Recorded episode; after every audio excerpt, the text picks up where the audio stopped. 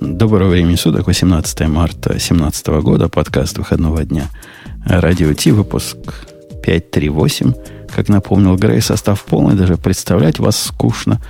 Э, на огонек обещал зайти гость, говорил, вот если, если наберется смелости, придет и расскажет впечатление от живого человека, который использует свагер в жизни. Представляешь, не потому, что Бобук его заставляют, а потому, что он любит.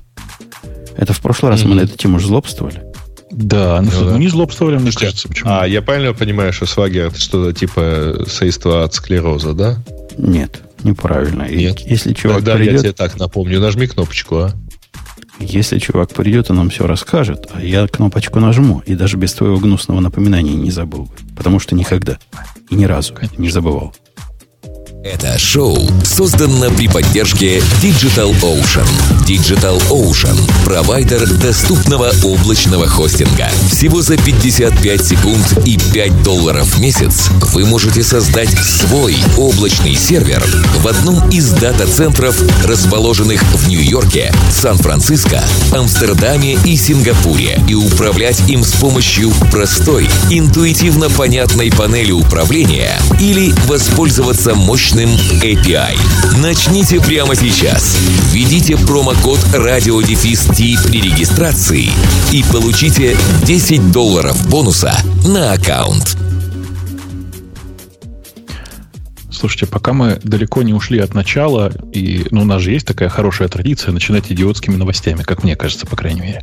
То мы, знаете ли, вспомним, что там сколько-то лет Linux, еще что-нибудь. То, знаете, просто в чате подняли тему у нас, у нас, если не знаете, если вы слушаете нас случайно вдруг в офлайне, а не живьем, то у нас есть чат, который во время эфира очень сильно помогает разными интересными мнениями и комментариями. И сейчас вдруг внезапно кто-то вспомнил, что удивительно, курс биткоина на самом деле очень-очень низко упал, чуть ли не ниже всего в этом году. Э, произошло это, на самом деле, по большому счету, из-за того, что в Китае торжественно объявили, что теперь э, китайские биржи, то есть собираются объявить, на самом деле, что все китайские биржи, которые торгуют биткоинами, должны будут соблюдать общие правила для торговли валютами. То есть, по большому счету, биткоин приравняет к валютам в Китае. И понятно, что это все привело к падению вниз. Но, ну, типа, я когда пошел искать ссылку на, на эту новость, я нашел другое объяснение, которое, мне кажется, значительно более качественное и прямо сейчас все объяснит. Э, новость называется примерно так. Это случилось буквально за 15 минут, опубликована новость, до начала падения вот этого вниз. Администрация Трампа считает технологию блокчейн полезной и пригодной к использованию. И через 15 минут биткоин вниз такой. Я думаю, что это, на самом деле, вот такая связь. А, вообще, я слышал, на самом деле, версию про то, что на прошлой же неделе э, э, этим братьям, которые пролетели с э, инвестициями в Facebook, Винкелвосом, да, им же запретили, ну, не зарегистрировали биткоин-фонд. Да, и да, я слышал... Фонд, да, на, на, на, ETF, на самом деле, ETF на базе биткоина. Ну да, и я слышал, на самом деле, что у них там... Э, что это было, выглядело буквально как игра, потому что оно а, вокруг этой новости курс биткоина колебался так, что, в общем, всякие там маржин-колы ну, посрывало только так. Там прикольно другое, Жень, кстати. Вот сейчас, мне кажется, ты оценишь, насколько это иммачур, как сказать, невзрослый рынок. Да, типа в момент, когда все ждали, что вот-вот объявят, что все хорошо, и СЕК объявит, что можно регистрировать фонд, курс подскочил со 110, ой, с 1100 до 1300, потом все выложили бумаги СЕКа, в которых нет написано, что нет в регистрации ETF а отказано, и он упал до типа тысячи примерно вниз. Э, даже нет, он провалился ниже тысячи. А теперь внимание, почему это очень смешно. Э, Жень, э, на половине бирж, которые торгуют этим, этим делом, стоп-лоссы не сработали. Ну, как, как умеют, ну, так и играют. Ну, что ж ты хочешь? Не-не, просто все настолько привыкли к тому, что курс биткоина все время идет вверх, что просто, мне кажется, никто не отлаживал стоп-лоссы вниз. Просто никто не ставил, да? А, не, не, ставили, ставили. Чувакам слушать наши предыдущие выпуски про юнитесты. Вспом... Ну, Вспомним все-таки, что у нас технический подкаст. Начнем с первой темы. Это была очень техническая тема про биткоин. Да. да. Все станет круче, если к нему добавить блокчейн. Ну. Да. Ну, почти. Вот как раньше было Bluetooth, теперь блокчейн. Кстати, между прочим, блокчейн на базе Bluetooth тоже очень крутая идея. Да. Я, Я должен отметить, что вот в Одессе ничего не поймут, если не добавить еще и чернослив. Э, вот это хорошо сейчас было. Давай, Жень, давай. Был я в четверг на работе. И настолько нам нечего было делать, что сел начальник за стол. Обычно он такой State of the Union рассказывает, как у нас, значит, что у нас хорошо в компании произошло за неделю. А тут мы с ним много общались на неделе, и как-то ему было лень рассказывать, поэтому он затеял разговор а, об ином. Мол, за добрым обогащением умолчать я не могу, говорит. Расскажи мне про Го, говорит он нашему чуваку, который против Го выступал. Как ты, значит, принял его, начал ли на нем жить? И чувак ему в ответ рассказал вот эту статью, которую я в тот момент не читал, и посчитал вот это доказательство, о котором мы сейчас будем говорить, чем-то реально стоящим э, упоминания. При этом чувак, который был, он вменяемый, он вот как мы с вами практически. То есть не пальцем деланный. Программирует всю свою сознательную жизнь. Скептик, параноик, в общем, наш человек. И вот эта статья его в конце концов убедила, что у Го светлое будущее.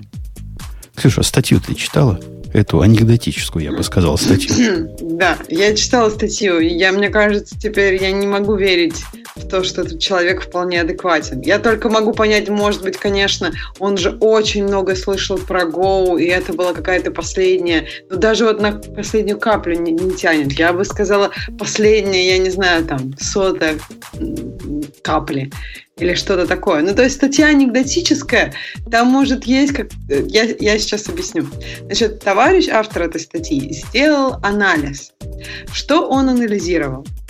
Э, он составил матрицу языков, эм, то есть просто берет множество всех языков программирования. И дальше начинает искать в Гугле э, там, переход с языка Java на язык Go. То есть статьи, в, в которых фигурирует э, переход с одного языка на другой. Там, почему мы перешли с одного языка на другой и так далее.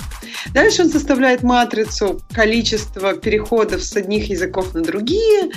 Э, дальше он, я так понимаю, что как бы делать немножко другой анализ, но суть этого анализа в том, чтобы как раз э, сделать эти данные более ярко выраженными, ярко выраженными.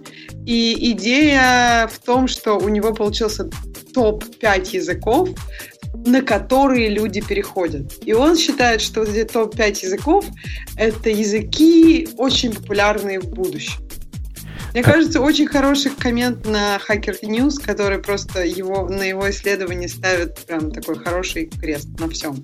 Но давайте вот обсудим, что вы о нем думаете. Ну, добавить надо, что, собственно, собирал он это по Гуглу. Он Google спрашивал да. по упоминанию. Да, вот то есть он, э, он среди ответов спрашивал, кстати говоря, не вопрос.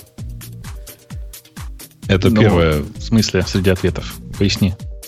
А, он запрашивал э, так сказать, количество, ну, то есть он, он запрашивал в Гугле переход с такого-то языка switch to language from language, и получал, насколько я понимаю, вот результаты это блокпосты, то есть это ответы ну, на то, как да, перейти. Никто не говорил, что это вопросы. Это число публикаций на, на эту тему. Почему перешли с X на Y или с Y на X? Ну, как да, не, не, не, как минимум одна, э, так сказать. Нет, сейчас смотрите, значит, вот, проведите интересный эксперимент. Простите, откройте сейчас. Э, э, вот я вам сейчас покажу поисковую строку, я покажу его большой чатик. Э, в кавычках switch from C++ to Go. Ну. Э, первая ссылка. Это правда про переход C++ на Go. Э, посмотрите вторую ссылку. Как бы, и она... Это ну, вопрос на Stack Overflow. Сомнительно. Не, слушай, мне кажется, у вас а, разные стой, извини. Второй Это вопрос с uh, C++ to Java. Так, подожди, в кавычках. Нет. Ребята, напишите Нет, в кавычках. В кавычках понятно. А. У меня первый действительно про переход. Второй у меня Rob Pike, on Y, C++, Programmers, да, Don't Like Go, что-нибудь такое. Да. да, и там не очень понятно вообще про переход это или нет. А третье вообще заканчивается словами, что типа они вообще, у них вообще нет никакой причины переключаться с C++ на Go. Ну, да. И можно, можно, э, можно представить, что он вот так поступил. А вдруг бы он еще там как-то как умно... Сто процентов тебе даю, что он сделал это так. Знаете, как я это определил? Я пошел на его GitHub и посмотрел на исходники. Так он, по-моему, этого не у меня скрывает. совсем тут песня Он получается, пишет на самом деле. статье. А, Ребят, я не знаю, что вам показывает. В кавычках Первое, написал? что мне показывает по запросу без кавычек. Ага. C++. Кавычки. Is it possible to use Goto with switch?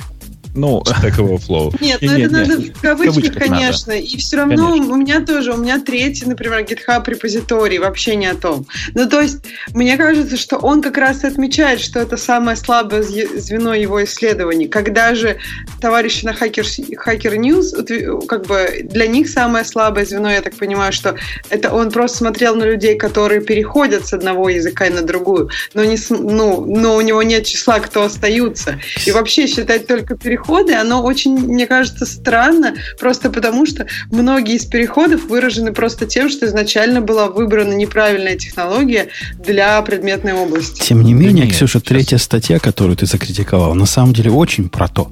Это именно статья на его собственную таблицу про переход. Так что это не, не- непонятно, что он сам себя посчитал. Сейчас я это- бы это- все-таки тут да. э, позадавался бы кучей вопросов, потому что все-таки это, знаете, как там классическая ошибка э, выживших. А, Он, даже если предположить, что он идет в Google, задает вопрос, типа, как перейти с э, там, C++ на Go или откуда-то еще, а, он, предположим, он получает исключительно ответы на свой вопрос, как это сделать, и по этой метрике как-то будет сравнивать. Вот. Если нет вопроса, как перейти с Lisp на Basic, то, ну, ответа, то значит это непопулярное направление перехода. А, но он таким образом получает ответ только про то, про что написали. Да не, несомненно, его методология эм, ну, сомнительная. Однако, это одна и та же методология про все другие переходы. И если предположить, что количество ложных срабатываний в любых... э, Нельзя такое предлагать, предполагать. Почему? Ну, примерно так, в целом по больнице. С Кабола на, на скалу. Ну, я понимаю, почему у него тут ничего нет. Да нет.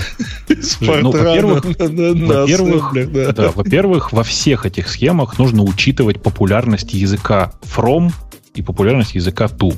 То есть, грубо говоря, ну, чтобы эту таблицу как-то отнормировать, нужно было отнормировать ее на популярность языка с каждой стороны. Э, типа, тогда было бы 7-8 что-то понятно. И, кстати, я уверен, что в этой ситуации таблица была бы, ну, мягко говоря, не такая, совсем не такими результатами. Э, При этом популярность, ну, тоже это очень сложный вопрос, как ее посчитать. Не, она была бы хуже еще. Если твою Почему? мысль продолжить и, например, взвешивать это дело популярности языков, то Java бы на третьем месте и C++ на четвертом бы не были. А действительно, Go был бы на первом месте, на втором месте был какой-нибудь R, на третьем месте какой-нибудь NIM, на четвертом еще кто-то из Ты сейчас о чем говоришь? Нет, ты просто, я не вижу никакого списка, как это можно отранжировать. Я говорю отнормировать. Что это значит? Это значит, что Java, как исходный язык, как язык с которого, там, грубо говоря, Java нужно было все, все цифры э, с как это сказать, с Java в левой части предложения switch from to нужно было типа там разделить на 50. Понимаешь? Ну, а почему не надо делить на ту Java, на 50? По- примерно по тем же самым причинам, а И тут Java тоже нужно на 50 делить. Просто Конечно. тут, как бы, понимаешь, вопрос в том, что нужно делить и, и левую, и правую часть, и делить нужно при этом ве- весь результат. Я с тобой согласен, но я тебе говорю, в этом случае ни Java, ни C, ни C++, скорее бы всего в этом списке вообще не оказалось в первой пяти. Вот. Ну, я думаю, что оказалось бы. Это вопрос в том, как подобрать правильный коэффициент для аппроксимации. Э, ну, пока результат не ставим удовлетворять. Мы так лабораторные работы делали в институте. Подкручиваешь коэффициенты, опаньки, и Да результат нет, я типа думаю, что нужно просто выбрать было какую-то гипотезу, ну, типа там, например, сказать, что это гипербола э, с приближением к нулю, ну, типа такая обратная гипербола с приближением к нулю э, растет популярность. Э, там, условно говоря, например. Ну, то есть можно придумать было большое количество разных э, способов сравнения. Эта таблица, я просто предлагаю, как-то, понимаете, таблицу пообсуждать прикольно, но нужно понимать, что она получена очень странным образом. Я бы, я придумал лучший способ, как, как сделать такое же измерение. Смотрите, мне кажется, я гениально я только что придумал. Берем, э, пишем скрипт. На прозрачном фоне э, каким-нибудь одинаковым всегда шрифтом пишем switch from один язык to другой язык. Э, все это рендерим в PNG-шную картинку. Э, После этого скармливаем все это хорошей нейронной сетке, которая пытается найти это букву, это, это конкретное, эту карти- конкретную картинку на фотографиях масса, с Марса, произведенных НАСА. Уверен, что в этих измерениях тоже Go окажется на первом месте. Э, погоди, дружище. Его результаты, вот даже забудь, что там Go есть. Вот, допустим, ты так не можешь, э, кушать не можешь, так тебе Go мешает. Выброси Go из этой картинки. вообще. Я просто Go. на Go смотреть приятнее всего, потому что это пустая колонка, так же, как и Node. Go и Node, типа, одинаково пустые колонки. Swift еще. Пустые колонки в каком ранге? В каком месте пустые? С кого ну, переходят, типа, в смысле? В, в поле from, да, конечно. Ну да, ну молодая еще. Так вот, и, вот весь этот э, статистический отчет, он немножко анекдотичен. Но не в том смысле, что вот это посмеяться, а в том смысле, что недоказательный. Однако на уровне интуиции, если ты смотришь, да, например, на вещи, которые тут у него сильно красным покрашены, C++ на Java, прямо make sense. C на Java makes тоже sense. И всякие другие вот эти его жирные, интуитивно чувствуется, что правильно он их закрасил сильно. Ну, правильно, вот с питона на Go часто вот приходят. У меня вопрос. У меня вопрос. Java на PHP, Java на тоже, да? Нет, с Java на Cobol. Подождите, с Java на Cobol. С R на C такой же пример. Да с Java на Cobol. Это же вообще... И что, с Java на Cobol вообще нету, практически два. И ну, что? в смысле, это зелененькое, все остальное еще меньше, как бы. Не, я смотрю на первую не, диаграмму. Тут 12 а, тысяч на, есть. На, на первую? Тут есть 12 тысяч с Java на PHP. Е. Вас ничего не смущает в этом, да? Ну, ну а нормально. Да, это тоже красиво, на самом деле, но... Это тоже интуитивно понятно. Тут нет ничего такого. Вот, например, если бы я увидел жирную хрень с Clojure на Erlang, меня бы это немножко удивило. Или, например, с Clojure на, э, не знаю, на Perl. Женя, Женя, ну, еще раз, вопрос ведь не в этом. Вопрос в том, что ты говоришь, вот есть вык... типа, несколько выколотых точек, которые тебе кажутся разумными. С этой точки зрения, повторяю, я сейчас легко, вот я напишу скрипт, который берет и работает с фотографиями с, Марта, с Марса, и ты тоже там найдешь несколько точек, которые тебе кажутся прямо очевидно правильными. Мне кажется, очевидно правильных точек практически все в тех областях, о которых я могу какую-то гипотезу построить. Э, и они, в общем, все и в целом я не знаю, как оценивать эти номера. Я не знаю, насколько 28 тысяч перехода на C на, C на Java и 9 тысяч C-Sharp на Java как-то соотносятся. И можно ли из этого сделать вывод, что переходит в два раза чаще или в три раза чаще. Однако относительно вся эта картинка имеет какой-то смысл. Ну, давайте так. Я, я вот смотрю на другие, на самом деле. Получается, с Паскаля перейти ни на что вообще нельзя, кроме C. Да это, это не про то, что нельзя перейти. Ты неправильно интерпретируешь данные. Данные говорят о том, о чем люди делают, кто с Паскаля куда будет переходить. Поэтому и Кабола практически нету ничего, ни на что из него не переходит. Он с Кабола на Java недобитые переходят. Э, ну, а с Паскаля никто не переходит.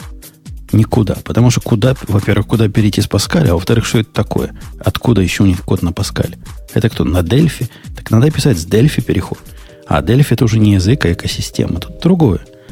И понятно, почему Котлина нет вообще. Ниоткуда и никуда на Kotlin не переходят, потому что его не существует как заметного явления. Все это имеет смысл.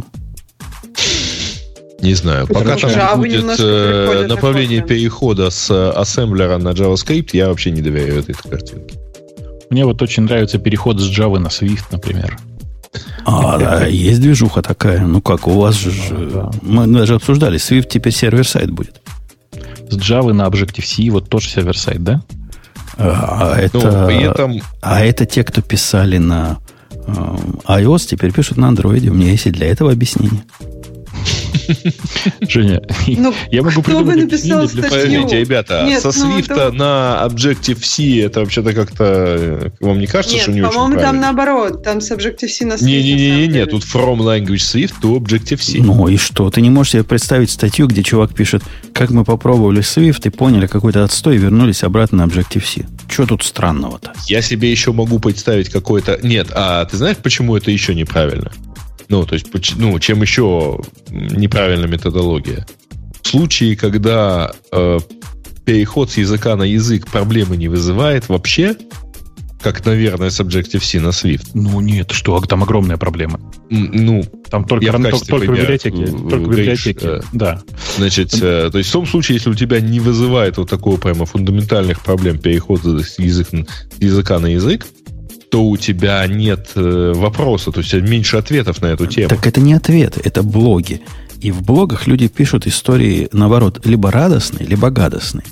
И вот мы, как перешли с любимого Кабола на, на Go, таких статей, что, может, и не вызвало никаких проблем, может быть больше, чем одна. Ну, тут ни одной нет. Мне но тоже могло кажется, бы быть. что даже, даже если проблем нет, люди могут об этом писать. Но мне кажется, что пишут, опять же, про более какие-нибудь популярные языки. Пишут, ну, то есть, например, хипстеры пишут больше. То есть, бывает там и статью-то писать нечем. Ну, перешли они туда-сюда, и выводов-то особых нету. Но они все равно пишут. Какие-нибудь бородатые, которые перешли, например, C++, сказали, ну, ваши темплейты на C, эту статью, например, никто не напишет.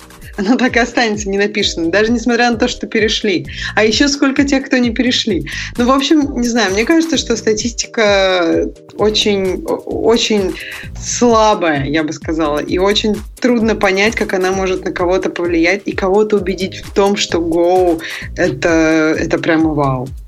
Ну, она, она слабая, она не доказывает ничего. Тут я согласить, не согласиться не могу. Однако в этой статье, тем не менее, Go оказался первым по их методике. И я не знаю, чувак имеет ли что-то особое Go. Как-то он его особо любит нежно. Подтачивал Я на думаю, результаты. Я думаю, что...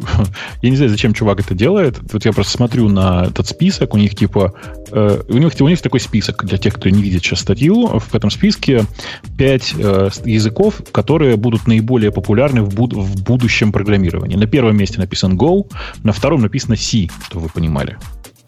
На третьем написано Java, на, на четвертом написано C++, и на пятом написано Python. А, и очень забавно читать на самом деле эту статью и вообще про это так про это все- всерьез думать, э, когда она базируется, повторюсь, она правда базируется на поиске Гугла. То есть она просто базируется на количестве результатов поиска Гугла. Но вот смотри, если пойти дальше вот в статьи, которые он там оценивает, он же не только языки, он потом он фреймворки Java, JavaScript стал оценивать и базы данных По той же методе. по той же методе. И они ведь тоже, вот смотри, я, я гляжу на колоночку, которая у меня вызвала некоторое удивление. С реакта на Vue, Vue, которая. Оно, я Не, могу... наоборот. Не, не наоборот, from to. Ну, там именно наоборот есть, наверное. Но, тем не менее, я А, говорю ну об да. этой, которая в эту сторону. И понятно, почему с реакта на, на Vue, даже мне понятно. А они, например, с React а, э, они, например, с Angular на Vue. Я сейчас чисто на всякий случай. Тебя не смущает, что с React на Vue, на Vue и с Vue на React примерно одинаковое количество переходов? С React а на Vue, ну, может, эта статья смущает? была, как мы пошли туда и вернулись обратно, ты хочешь сказать? Да нет, конечно. Я просто думаю, что это bullshit целиком во всей статье. Мне кажется, что React и э, Vue, э, Vue это сейчас такие популярные, и все пишут про них, и все выбирают. Но это опять же не означает, что это что-то, что используется, и что-то, что будет использоваться. Мне нравится Возможно, там React и. Angular так и, пере- так и останутся самыми часто Вы используемыми. знаете, мне нравится другая картинка. а, from to базы. И Так вот, оказывается, ты из этого самое, понял? самое, самое интенсивное это с Postgres на MySQL. А это понятно даже почему. Э, Может, ты пропустил... Как, как мы намучились с Postgres и вернулись на MySQL? Может, ты пропустил своей микровселенной для менеджеров? Что была большая история. Кто там был, Ксюша? Uber рассказал свою историю успеха. Как они не умели Post- Postgres готовить и перешли на MySQL, и все стало хорошо. Или Ну, Uber, даже или- если Uber ее рассказал, то как бы почему, ну, то есть... А в ответ, в ответ, на, в ответ сделать? на это все остальные, которые не очень представляют, какая им... Вообще программисты плохо понимают, какая им нужна база. И они, вот в смысле баз, я бы не удивился, если после Uber, как мы прекрасно перешли на MySQL, еще б 50 человек написали, а мы тоже, а мы тоже, и у нас тоже все стало хорошо. Вот это меня не удивляет вообще. Э, окей, а как насчет того, что э, на этой же самой картинке они, он, он очень красиво, конечно, расписывает, но оказывается, MariaDB ожидает меньшую популярность, чем MySQL. Ну, легко в это поверить, потому что по его же собственным данным с MariaDB на MySQL переключается огромное количество народу. Если что, это не так. Ну, в смысле, как бы этого не наблюдается в реальной жизни. Может, ну, какие-то люди попробовали понимаю, на самом деле. Это один из форков. Не, Дальше он называет целое семейство. Да не, Где не. там перкона в таком случае? Ну, да? вот My... здесь просто нет. Это же по ключевым словам. MySQL перкона да. войдет в колонку MySQL. Ну что? А MariaDB почему не, не, не войдет туда же? А, есть MariaDB перкона? Нет, есть MariaDB просто. Почему он не войдет в, в MySQL? Да, Женя говорит о том, что э, how we switch from MariaDB to MySQL Percona, потому что у Percona полное название – у engine целиком, у базы целиком MySQL, Percona Database Engine. Э, легко можно было совершенно нормально попасть. Короче, правда, еще раз, смотрите на это как на булшитовые таблицы. Особенно с учетом, ну, короче, сходите, посмотрите на код чувака, как код написан, и вы, мне кажется, а много на чем, на чем написан код? Ты с этого и надо было начинать. Да. На питоне. Окей, то есть он бы хотел, наверное, питон продвинуть, но, видишь, оказалось, что Go все-таки всех сделал как стоячих. Ну, мне кажется, что ты как-то слегка преувеличиваешь. Да не, мне, мне самому... Они лежачих и сидячий стоячий. Мне самому довод своего коллеги показался ну, как-то резким слишком. Но, видимо, как Ксюша правильно говорит, и у него там накипело, нагорело, и он просто уже примирился с реальностью и его ищет подтверждение во внешнем мире, чтобы, так сказать, заипровить его решение. Вот статья как раз в эту сторону и пришла. Э, по поводу странного вокруг нас. Гитер и GitLab. Гитер тот самый, в котором мы сейчас, наши слушатели сидят в чатике, сливаются в, в экстазе, и меня этот экстаз пугает. Потому что учитывая, минус да, на минус... то, что все это дело появится на, со ссылкой на кэш Гугла, да? Не, уже была потом и, э, и официальная статья. Просто сначала на, на кэше Гугла, они потом убрали, видимо, проредактировали, но мы успели захватить ту, которую из кэша. Это официально. Да, да нет, нет, Жень, они просто продолбали и выложили раньше времени. Да, да, но была такая, я читал такую, и даже письмо пришло такое, то ли от Гитера, то ли от GitLab, что вот да, сливаемся. Это факт, это не, не домысел. И не знаю, как вас, а меня это пугает. Почему? Потому что это встретились два одиночества. И что из этого получится, я прямо сильно удивляюсь по разным причинам. Во-первых, собственно, чего они хотят сделать? В GitLab уже есть э, интеграция с э, MetterMost, по-моему, называется. Slack такой open source. Gitter, он тоже примерно про то же самое. Они хотят, чтобы у них был свой собственный Slack внутри своего собственной экосистемы. Ладно. Я могу понять это стремление. Вот этот MetterMost им почему-то не подошел. Я его ни разу не включал, не знаю почему. Гитер будет лучше у них смотреться. И это даже смысл имеет какой-то. Однако дальше начинается страшное. GitLab в моих глазах это такие чуваки, которые совсем плохо умеют интегрировать какие-то внешние хрени. Вот совсем плохо. А Gitter, в моем понимании, это чуваки, которые совсем плохо умеют делать API. И вот эти два вот этих э, пазла совместились друг с другом. Как вы думаете? Загадка на миллион долларов для Ксюши. Какой из этого получится результат? Подожди, но если даже вот если все так, как ты говоришь, одни у одних плохо с интеграцией, а у других плохие API, но если они будут как бы в одной компании, почему ты думаешь, что они не смогут это разрулить? Мне кажется, гораздо сложнее это рулить, когда ты как бы часть разных компаний, а тут они сольются в экстазе. И почему ты думаешь, что они как бы приведут, э, а, как бы обе стороны придут к общему знаменателю, к такому, к низшему, к минимальному. Может быть, они поднимут друг друга в каком-то смысле. Одни в общем, Ксюша считает, что минус на минус дает плюс. Да-да. Ксюша, а, я, я, я считаю, Ксюша, что если взять два медленно идущих корабля, то вместе в связке они не будут в два раза быстрее идти, а будут вот как самый медленный из них идти. Подожди, я другой если... пример вам приведу. Да, но они ну, провезут давай. вдвое больше груза. Есть известное выражение о том, что если в бочку меда добавить ложку дерьма, то получится бочка дерьма. В данном Там конкретном случае... В данном конкретном... Да-да, конечно. Думай про деготь. Э, в данном конкретном случае э, объединяются две бочки дегтя, я прошу прощения. При всем желании из них, из них двоих ничего хорошего получиться не может. И нет, Я ну верю, слушай, что ну ты не компания- можешь заявить, что в результате добавления одной бочки дегтя в другую бочку дегтя не по- получится две бочки дерьма. Ну, Я хочу сказать вам, что из объединения двух бочек дегтя точно не получится одна бочка меда. Это да. Хотя, смотри, с другой стороны, мы имеем две системы, вот я стану на Ксюшину сторону, которые типа работают. Гитар Работает не типа, трогай. типа Всё. работает, да. Хотя, конечно, когда API отваливается, мне поддержка письмо написала недавно. Я открыл тикет у них. Помните, у нас API отваливался? Сколько? Выпусков 5, Да. наверное, назад было. Не-не-не, меньше даже. Совсем Четыре. недавно. это было. 4, 3. В общем, недели назад это было. Я бегал, как э, пингвин с перепуганным лицом, везде пытался заставить их починить. А у них там что-то падает по выходным. А смотреть некому. Они так примерно и ответили в чатике. А тут пришел, не прошло и 4 недели, пришел официальный ответ от саппорта.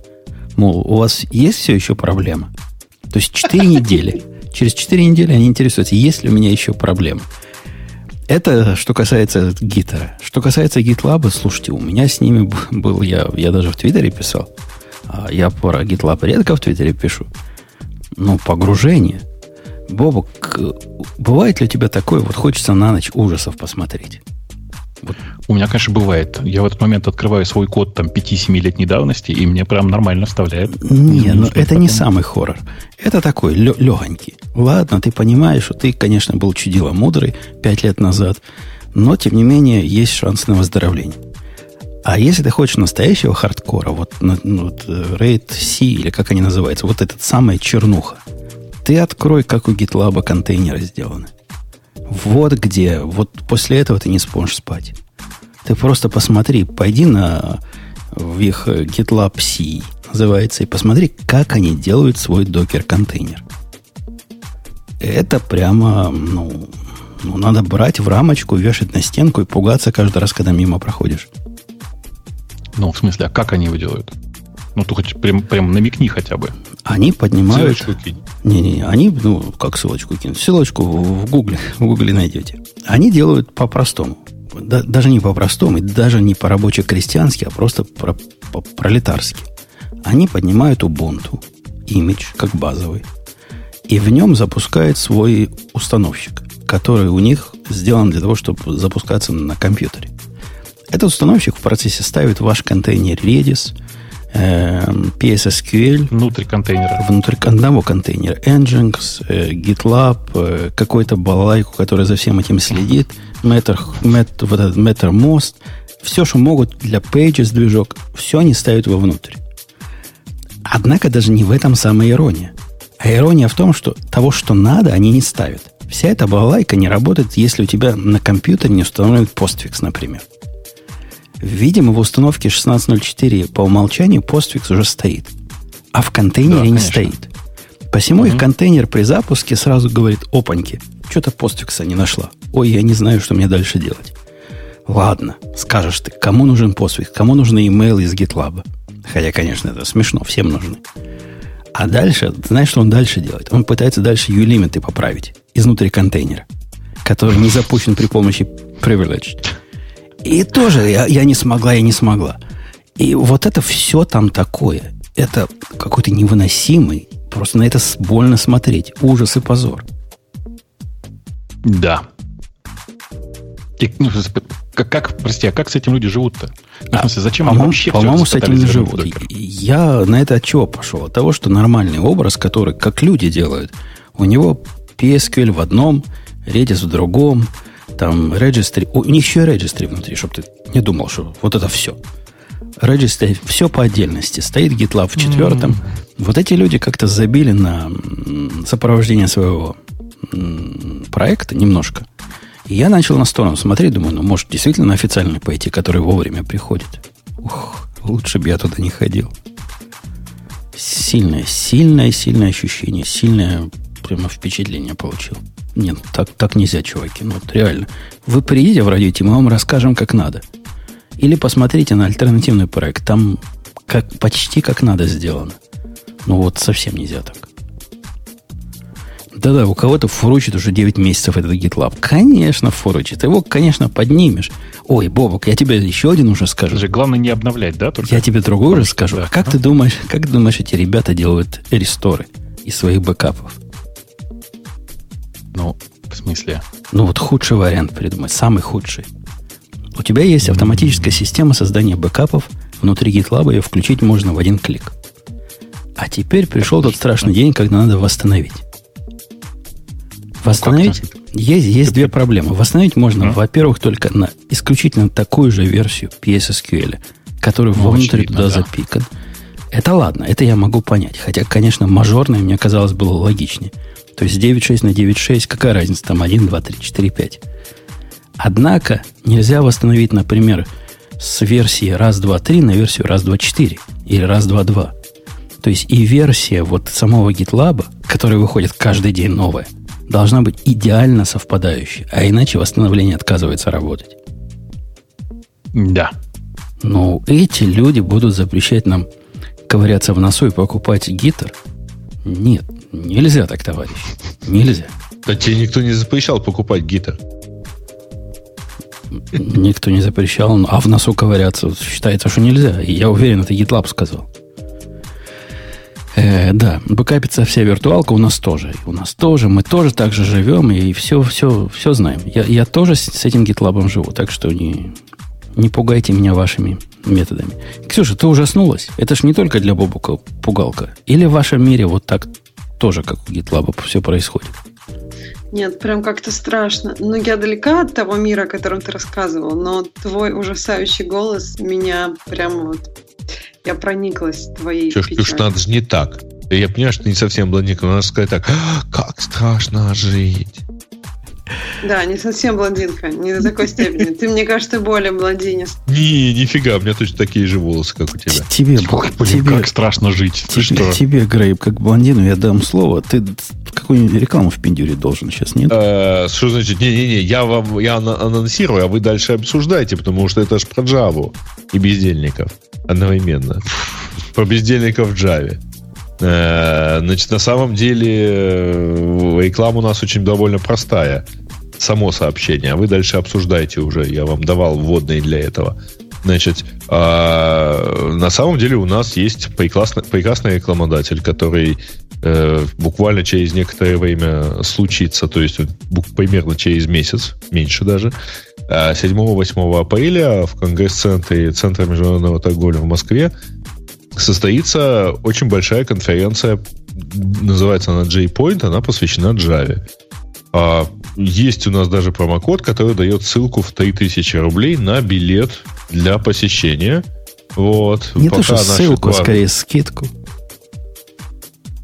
Э, я да. даю ссылку на, на место, скидку. где надо где надо использовать э, промокод э, вот такой вот, радио T, очень такой сложный для набора, и он вам даст скидку в, 300, ой, в 3000 рублей.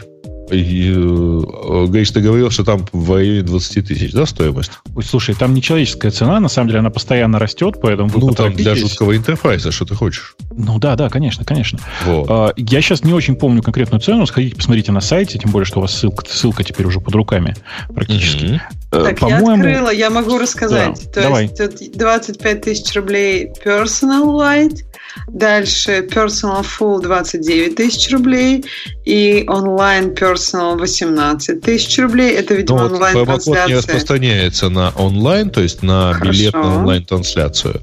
Вот. Ну, то есть это, видимо, 25 и 29. Вы да. можете из 25 сделать 22, ну, из 29, соответственно, 26. Слушайте, это, короче, ну да, типа, на самом деле там две, две, два, две лицензии, говорю, два разных способа. Есть Personal Light, Personal Full. Вот. Все остальное про онлайн и вообще никакого отношения не имеет.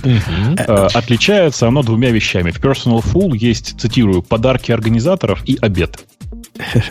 Не, ну Короче, они не для да. обеда туда ходят, я подозреваю, все эти люди, которые платят вот эти деньги. А про, да, Java, деле, про Java перетереть. Да, ты открой, на самом деле, программу, э, в смысле, там где-то у них есть такой список, я просто его, к сожалению, промотал. Ну, я да, думаю, да, по ссылке программы, там есть большой список, да. на самом деле. Промотать немножко вниз, потому что там сначала большая агитка про то, какие у нас замечательные спикеры. И программа, на самом деле, ничего. Ну, то есть я пойду схожу. Э, там, да, нет, да, там, там чумовая программа. И я бы кое-что послушал, если бы деньги за это не брали. И... О, ты бы даже пошел на конференцию, как Ну, подожди, онлайн, онлайн 18 тысяч рублей раздели. Я думаю, может быть, даже не так страшно будет. Мне кажется, надо сказать, что, это, что конференция будет два дня. То есть за вот эти деньги вы получаете два полных дня только. Пожрать. Не, Нет, я, я, не, я, я не настолько хотел бы разговор. послушать, Ксюша, чтобы, чтобы хоть что-то платить. Но если бы я попался на, на статью, например, какая-нибудь Functional Reactive в Core Java 9, я бы с удовольствием на YouTube где-нибудь это посмотрел. Или какой-нибудь, не знаю, там, динамический поиск потенциальных дедлоков в многопоточных приложениях на Java тоже звучит э, обещающе. На самом деле, я, насколько понимаю, для тех, кто сходил на конференцию, потом будет доступно видео, а для всех остальных, наверное, нет так что на всякий случай. Ну, я, по крайней мере, не знаю, есть ли у них планы выкладывать это все в, или нет. Я бы на их месте ничего не выкладывал, потому что иначе возникнет вопрос, за что же я платил. А, а, важный момент, который я у себя, кстати, не написал и который, наверное, стоило бы рассказать, это то, что э, у конференции есть довольно забавное правило. Оно в среднем работает так. Человек, который только что выступил, он должен потом в течение там, какого-то времени торчать в фойе и быть доступен для нормальных э, разговоров за, ну, типа, не, не со сцены. Такой, mm-hmm. типа, нормальная сессия вопросов и ответов. Ну, похожая штука есть на NextWeb, так, там да. это называется Speakers Bar. Ну, Сразу это... после выступления спикер отправляется в бар, где готовят коктейли для тех, кто желает к нему подойти и пообщаться. Э, не, ну, то есть это а... хорошо, что это организовано на самом деле, потому что обычно э, ну, вообще судьба спикера на большой конференции такова, как только ты засветился на сцене, ты уже там не можешь никуда деться. И это хорошо, что тебя в этот момент отводят в правильное место, где тебе созданы, по крайней мере, все условия для того, чтобы тебе бухнуть. задали вопросы. Угу. Для того, чтобы бухнуть. Там, там, есть, ну, так, там. есть такие темы, типа, типа на поржать можно схватить. Ну, например, аннотации в Java это ошибка. Егор Бугаенко рассказывает. Это тот самый, который из, э, из да. EO. Ну, то есть там можно хорошо оторваться. Э, есть статья, например, не статья, а выступление «Война с данными. Кровавый Enterprise наносит ответный удар». Я думаю, там тоже можно будет э, весело посидеть. Короче, есть, есть где, где душу отвести. Хотя, mm-hmm. смотрите, четыре Мне зала понравилось них... название Spring глубоко и не очень. Ну, вот про Spring я вот даже не понимаю, зачем вот эти вещи надо рассказывать. Потому что рассказать даже не очень глубоко, на сколько у него этот идет сессия, час, да, два часа, абсолютно час. невозможно. Ну, вот просто вообще даже не глубоко нельзя рассказать. Сейчас, сейчас. Это Тут... же, наверное, не для тех, кто не знает Spring. Конечно. Я думаю, это для тех, кто использует его активно и рассказать там какие-нибудь особенные детали. То есть я не думаю, что это будет обзорный ток. Вообще конференция очень похожа на такой advanced Э, и это хорошо, потому что мало конференций, которые для уже для опытных людей. Большинство конференций не, не, как пос, раз... Посмотрите, там э, рядом с э, темой доклада внизу подписана надпись Advanced, Hardcore, Overview. Ну, посмотрите, про что вы сейчас говорите. То есть, и, ну, и даже язык указан, ну, на котором, да. Раз на котором происходит. Я сказала, так что... Да.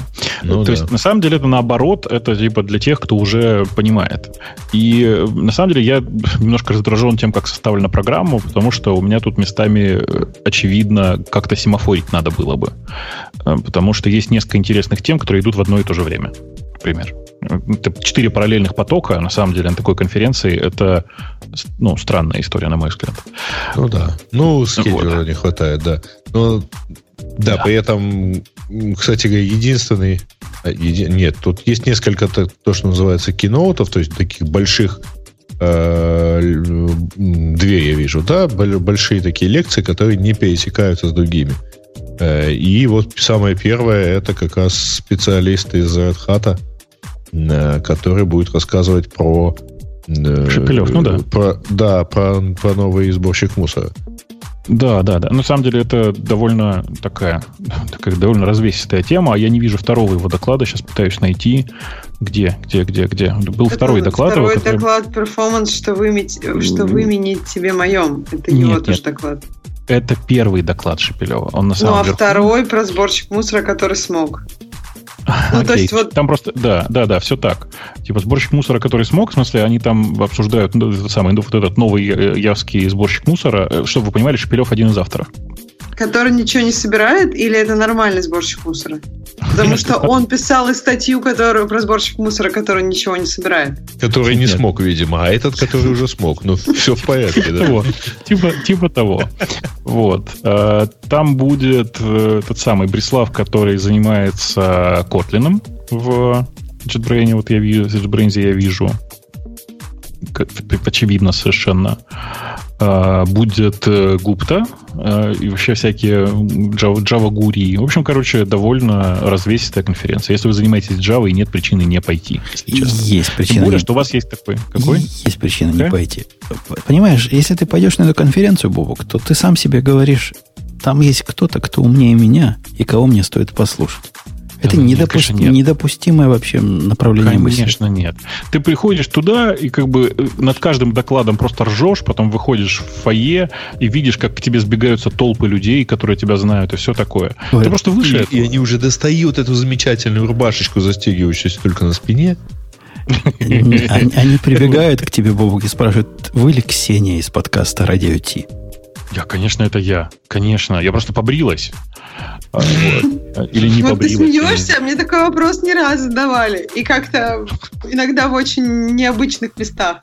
Поэтому раньше я как-то над этим Ну, Ксюша, самое жестокое было, это когда мне этот вопрос задали на конференции, которую я к тому моменту вел девятый год. Ну, Это нормально. А Нет, не вы ли это Грей из Радио Ти? А, ну это Говорю, нормально. Я. А каково, когда на подземной э, стоянке, где паркуют машины, негр преклонных годов смотрит на мой номер и говорит, это ты на самом деле Умпутун? По-русски спрашивает? Нет, по-английски. А, так. Я говорю, да, он говорит, круто. Он, он меня с Путиным перепутал просто. Понятно, окей. Ксюш, а какое самое не- неожиданное место, в котором, самое некомфортное место, в котором тебя спрашивали, задавали этот вопрос? Ну, ты первый, все же рассказали, теперь твоя очередь. А, я просто хотел тебя услышать. Нет, наверное, у меня просто самое фееричный, э, фееричное место это в туалете в Екатеринбургском аэропорту в Кольцово. Ну, понимаешь, очень неудобно, когда ты как бы Стоит рядом и мужчина, ты спрашивает. некоторые надобности реализовать э, прямоходящим образом. И вот ты стоишь около писсуара, и тут к тебе подходит чувак, поворачивается вправо, говорит, подает руку и говорит, а это вы Бобук, да? И прям, я, блин, короче, Чувак, если ты меня слышишь, прости, пожалуйста, но мне кажется, что это был перебор уже. Ну, как бы, ну, хоть с туалета вышел бы, что ли, я не знаю. А, подожди, А, это было бы странно, он бы тебя поджидал на выходе из туалета. Ты выходишь, и он на Это тебя, раз да. нормально. Ничего, это нормально. А, так, просто а так и полное ощущение, что он поджидал его прямо в туалете. ты должен был, Бобук, ему сказать вот эту корневую фразу, которую Ксюша наверняка не раз говорила. Глаза выше. Перегородки. извините меня за вопрос. Гаиша, а что ты ему подал в ответ? ничего не подал. Э, Я про это и говорю, что извини, чувак, но не в туалете же. Ладно, мы обсудили конференцию. В общем, идите, если вам нечего делать, если вы такие же, Да, как да, Ксюша. Пожалуйста, со звездами, со, со знаменитостями этой конференции, пожалуйста, не здоровайтесь в туалете. Это очень негигиеничный процесс.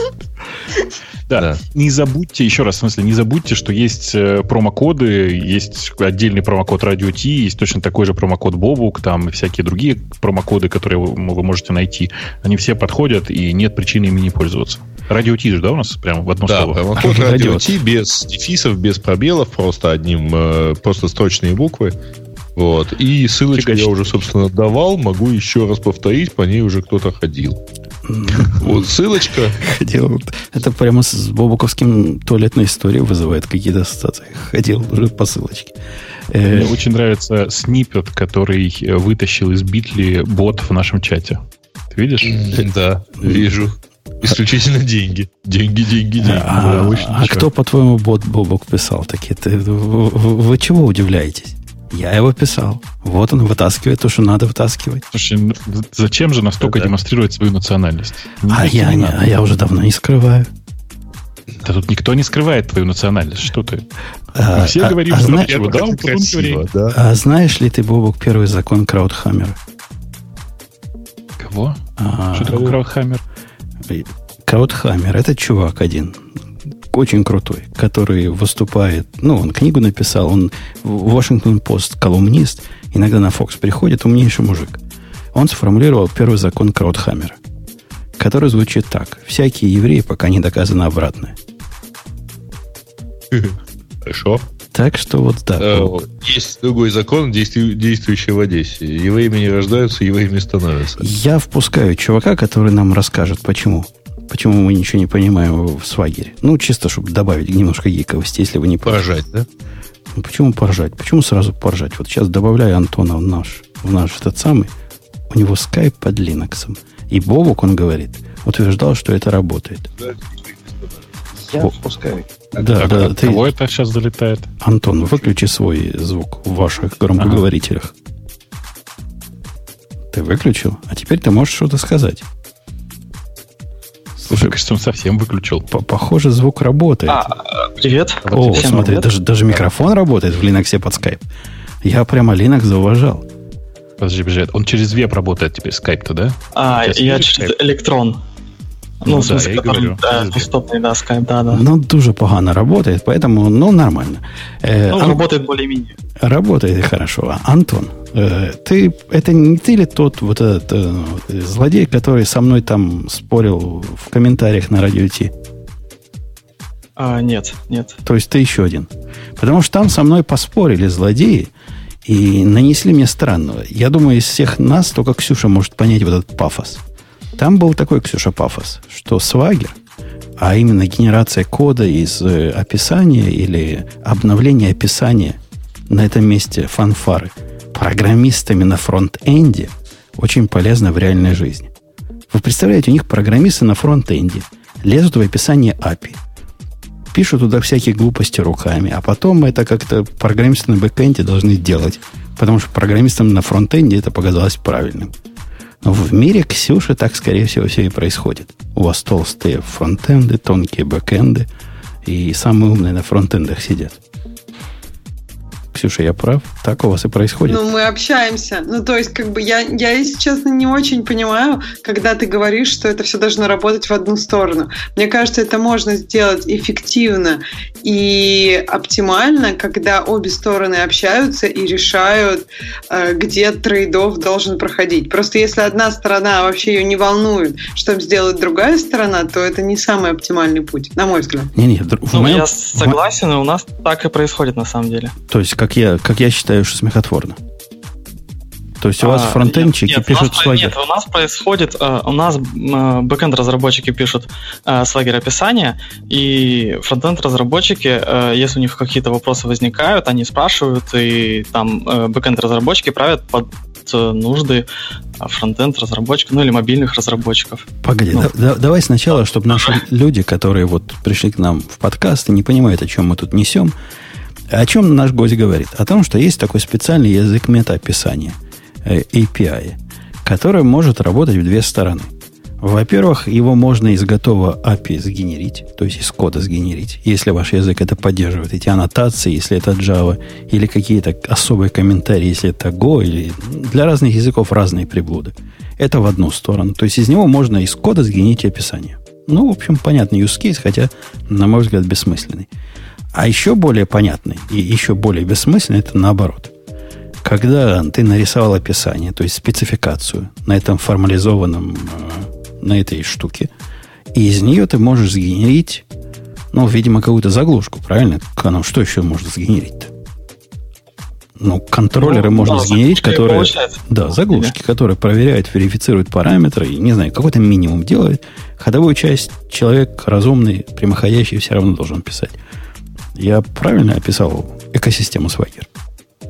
А, в принципе, э, более-менее, ну, а, а, из э, API какого-то готового сделать Swagger описание можно, но мы, но на практике оно так на самом деле не очень работает. Мы используем Django, и для Django есть э, пакет Django REST Swagger, который вроде бы делает то, что надо, но формат ответ, ну, точнее, ответ там ну, его там просто нет. Нет, ну это зависит от имплементации. Я вполне успешно, хотя тоже через пень-колоду, э, пытался Swagger прикрутить к Java, э, а именно к, сп- к спринговой Java. И, в общем, без особых лишних телодвижений он из этого нагенерил, что попало. И это, что попало, даже какой-то смысл имело, ну, за исключением мелочей. Хотя вот в этих, конечно, мелочах весь цимис. То есть, когда вместо поля даты, которое на самом деле у меня в, в JSON в виде ISO date идет, оно разбивает его на 7 составных, там, год, месяц, и показывает как 7 полей, это, конечно, напрягает, пока не найдешь, где ему подкрутить. А подкрутить означает, надо код специально так менять, чтобы свайгер сделать, ну или аннотации как минимум менять, чтобы свайгер сделать счастливым.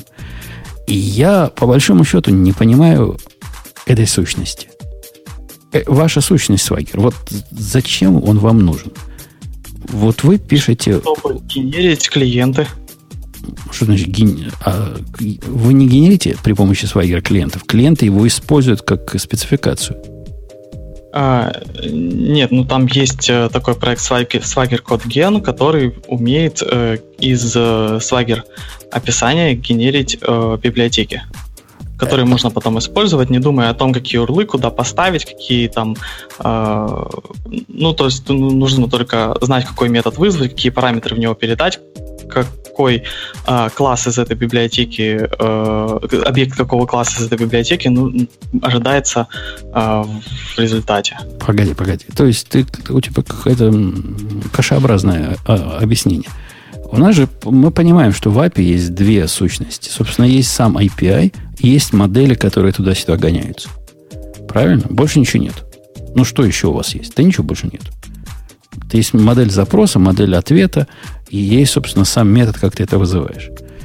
При помощи свагера что ты в результате можешь сделать? Ты сможешь сгенерить скелет какого-то JavaScript, который будет делать что? И почему вообще это надо генерить? И кому это поможет в интимной жизни? А, это нужно генерить а, для того, чтобы допустим, Android-разработчику, а, который будет использовать эту библиотеку, которая получилась в результате генерации, чтобы ему не думать о том, как, допустим, десериализовать данные, например, которые приходят в результате. А зачем ему об этом думать? Ну, то есть, э, этот разработчик, вы, вы разработчики UI и вы разработчики бэкэнда, в какой-то момент договорились, у нас есть стандартный протокол обмена. Назовите его как угодно. JSON, Protobuf, э, какой-нибудь Captain, Proto, как угодно. И мы вот этим протоколом общаемся. То есть проблема сериализации. Вы можете сериализовать и десериализовать любой JSON, правильно? Но дальше становится вопрос, а, собственно, как обрабатывать то, что ты, э, то, что ты получил в виде объекта. И тут тебе никакой свагер все равно не поможет. И это основная работа. Так зачем напрягаться и решать вот эти 3% проблемы, когда 97% все равно автоматически решить не можешь? Зачем вводить новую сущность для такой малой э, предметной области? Мне кажется, что это помогает. Я вот почитала тут человека, который с тобой спорил в чате, и мне кажется, что это контракт. Ну, то есть это позволяет командам на их стороне, видимо, движет, двигаться с разной скоростью. То есть ты как бы устанавливаешь вот этот контракт, и как бы бэкенд разработка делает именно то, как, что нужно фронтенду. А фронтенд э, получает свои требования от клиента. То есть это идет как бы клиент, фронтенд, бэкенд. Это абсолютно безумная постановка задачи. Я тебе пример, Ксюша, приведу, почему, почему такая постановка задачи в жизни работать не может ну, в жизни, которая вокруг меня. Э, в свое время мой коллега тут сильно на меня давил, говорит, давай сделаем э, такой REST, который будет позволять целый кусок Mongo find запроса засунуть, а клиент будет засовывать то, что надо туда. И вообще нам, как программистов на бэкэнде, голова болеть не будет. Ну, вот тот самый тонкий бэкэнд, который в ваших кругах популярен. Сомневался я. Сказал, ну ладно, если вы хотите, сделаю вам. Хотя мужики сомневаются. Сделал. На днях приходит ко мне мой китаец. И говорит, слушай, я тут такой запрос заслал на Монге. И что-то не понимаю, как это медленно работает. Чтобы вы понимали, ему запрос, у него UI рисует там грид из, не знаю, 20 строк, 100 строк и постраничный. На каждую строку он вызывает Mongo запрос. который ходит по 15 разным коллекциям, что-то где-то с кем-то сравнивает, какие-то условия выполняет. Абсолютно китаец же не знает, что там индексировано, какие там индексы, есть ли они вообще. И для, это не его порядка проблем. Ему вот он может написать запрос, вот он и пишет, а работает медленно. Вот так только и получится, Ксюша, если вот вашим Слушай, подходом мне кажется, подходить. Это не тонкий бэкэнд и не тонкий фронтенд, а тонкий фронтенд разработчик и там тонкий бэкэнд разработчик. То есть этот вопрос, я, я согласна, что это вопрос, где у тебя э, должен быть человек с мозгом. Это Но, не, понимаешь... человек с мозгом, это даже не про мозг. Я не говорю, что китаец не соображает. У него просто нет данных. Он не знает, как, Подожди, ну, как на стороне сервера это оптимизировано. Он недостаточно квалифицирован, чтобы понять, какие запросы не надо делать 500 штук. Он понятия не имеет, что на стороне Nginx закешировано, а что нет. И что кеширует тот или иной микросервис. Он этого не знает, и знать ему это не надо. И давать ему вот такую, вот такую власть определять API, которая удобна для него, абсолютно безумная и смехотворная идея. Я твоему китайцу не то, что API определять. Мне кажется, что ему опасно и более мелкие задачи давать. Мне кажется, что да, это действительно вопрос тонкого бэкэнда и толстого фронтенда и наоборот. То есть, если мы... То есть, мне кажется, что если люди квалифицированные на стороне фронтенда, они тоже решают много задач. И спросить, что индексировано... Ну, например, если фронтенд требует поменять индексацию, вы, вы просто можете это обсудить. То есть, какие API с фронтенда невозможно обсу... какие... Это невозможно обсудить. Если подход его в том... Ты понимаешь, со стороны сервера, что ему надо было сделать, по сути? К нему пришел бизнес и говорит, чувак, показывай нам флажочек, который говорит, что вот эта сделка, которую ты тут показываешь в гриде, она удовлетворяет условиям. Просто такой флажочек рисуй. У меня флажочка нет, но он же мозговитый. Он пошел и решил сам флажочек для каждой строчки насчитать. В результате на каждый показ вот этого своей балалайки он будет дергать всю инфраструктуру 500 миллионов раз. Со стороны ну, сервера, со стороны добавить. сервера этот флажочек добавить просто как поле, вот в этот самый JSON, который к нему придет, угу. это дело трех минут. И будет работать один раз ночью. Для всех. И будет просто статический флажочек. Это я не к тому, что китаец дурной, не подумайте, а к тому, что этот подход дурной. А Swagger этот подход только еще более дурным делает. Так почему в Swagger ты как раз китаец бы твой добавил, что ему с сервера нужен флажочек. Ты такой утром приходишь, о, с сервера нужен флажочек. Три минуты добавил, все, китаец его получает. Не надо никакой логики на своем уже не тонком клиенте. У вас уже не тонкий клиент, если он по Монге что-то там ходит и флажочки считает. То есть возьмет, возьмет китаец. Вот я, я, я вас, как любителей Swagger, спрашиваю обоих. Впишет мне что вот в этой модели появился новый флажочек. Мне бэкэнд-программисту. И, собственно, а, а, а что дальше? Появление этого флажочка мне не, это что писать, false или true? И в каких ситуациях? я, я к тому, что этой спецификации мало для того, что она пытается определить. И много для того, чтобы просто высказать свое намерение. Что он на самом деле должен сделать? Открыть тикет и сказать, чуваки, у меня вот такая бизнес-проблема. Сделайте мне ее как-нибудь. И бэкэнд ей, как, ему как-нибудь это сделает. А коммуникацию с ним не надо вводить э, эсперанто для того, чтобы с ним разговаривать. Я ему покажу свою структуру данных.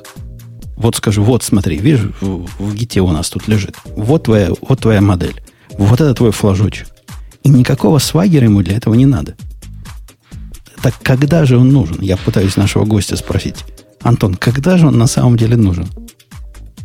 Ну, у нас э, Swagger нужен, во-первых, для документации, потому что у нас бэкэнд команда пишет э, Swagger описание.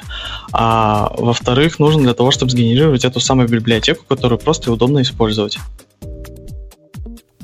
А что библиотека делает? То есть мэппинг из JSON она, в поля, да. что ли? Что, что она делает? Да, это делает. И еще с помощью нее можно вызывать методы э, API. То есть RPC вы еще описываете, вы решили это делать на свагере, потому что вы не делаете это на протобафе. Ну, можно сказать и так. Но просто свагер является как бы внешней сущностью, а протобаф является частью кода. И использовать для этого протобаф имело бы какой-то больший смысл, с моей точки зрения. Как, как и в моем примере, когда я китайцу даю ссылку на реальную модель, где Go-структура описана, и говорю, посмотри там, По-моему, это имеет больше смысл, чем отдельно стоящая, даже автоматически генерируемая документация. Я не против Swagger, чтобы вы не, не, не думали. Я даже пытался его использовать. Но как-то оно вообще, ну, лыжи не едут. Ну, не едут и все. Ну, непонятно для чего оно. Вот пишут, пишет нам Николай, Swagger это интерактивная дока.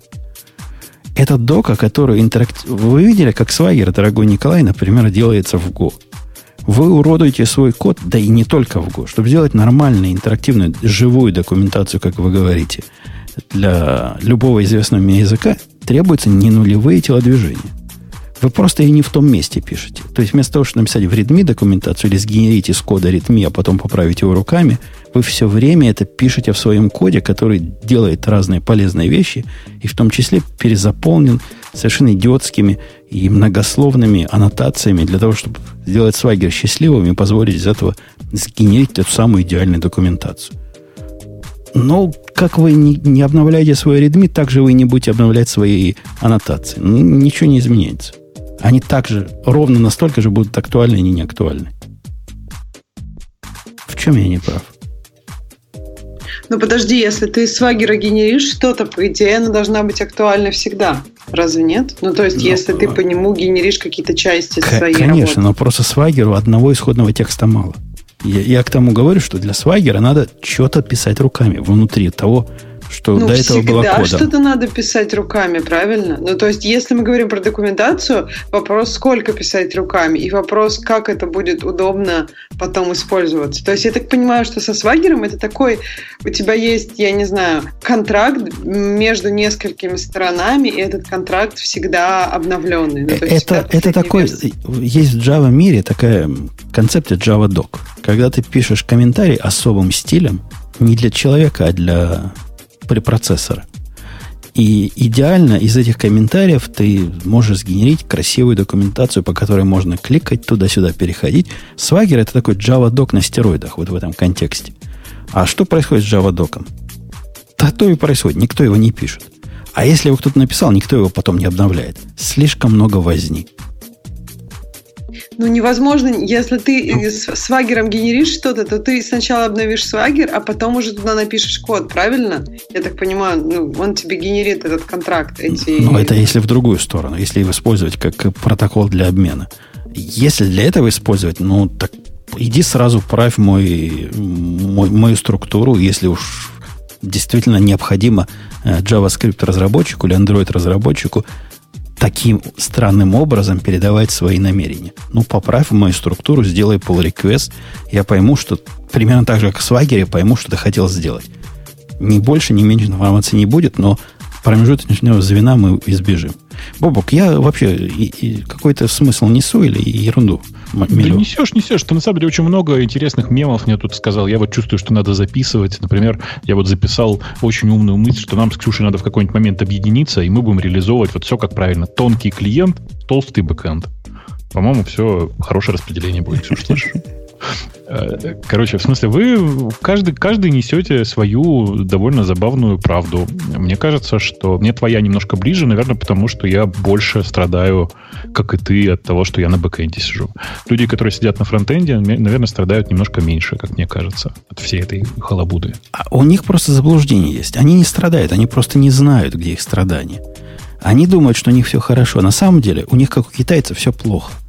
Они могут реально что угодно запросить с бэкэнда, но больш... волшебства не произойдет. Оно само там не напишется. Оно само куда надо индексы не добавит. Оно само бизнес-логику для них не сделает. Ну, не бывает. Никто же не говорит код писать. Ну, то есть, это то же самое, как, ну, фронтенд тоже. Если ты хочешь его эффективным сделать, то самой ничего не произойдет. Можно сделать абы как и там, и там что-то полусгенерить. Но мне это, кажется, что просто...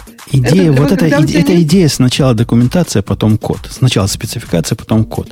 Смотри наш предыдущий разговор про TDD, который не раз был. Это такой TDD для API. И он ничем не лучше других TDD. Такая же Мне кажется, убогая инверсная идея удобный запрос э, API, в которые нужны. То есть ты говоришь, нужно открыть тикет.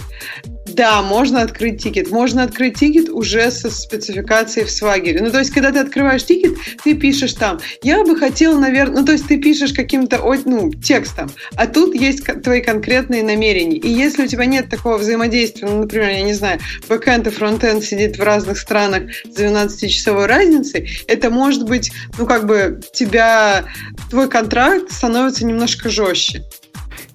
Я, я только это вижу. Я не, не использую свагер. Я просто имею в виду, что иметь какой-то жесткий контракт между двумя частями может быть полезно. Может полезно, только в жизни не работает. Как, как, как у Антона работает, я не представляю. у, вас, у, нас, у нас работает.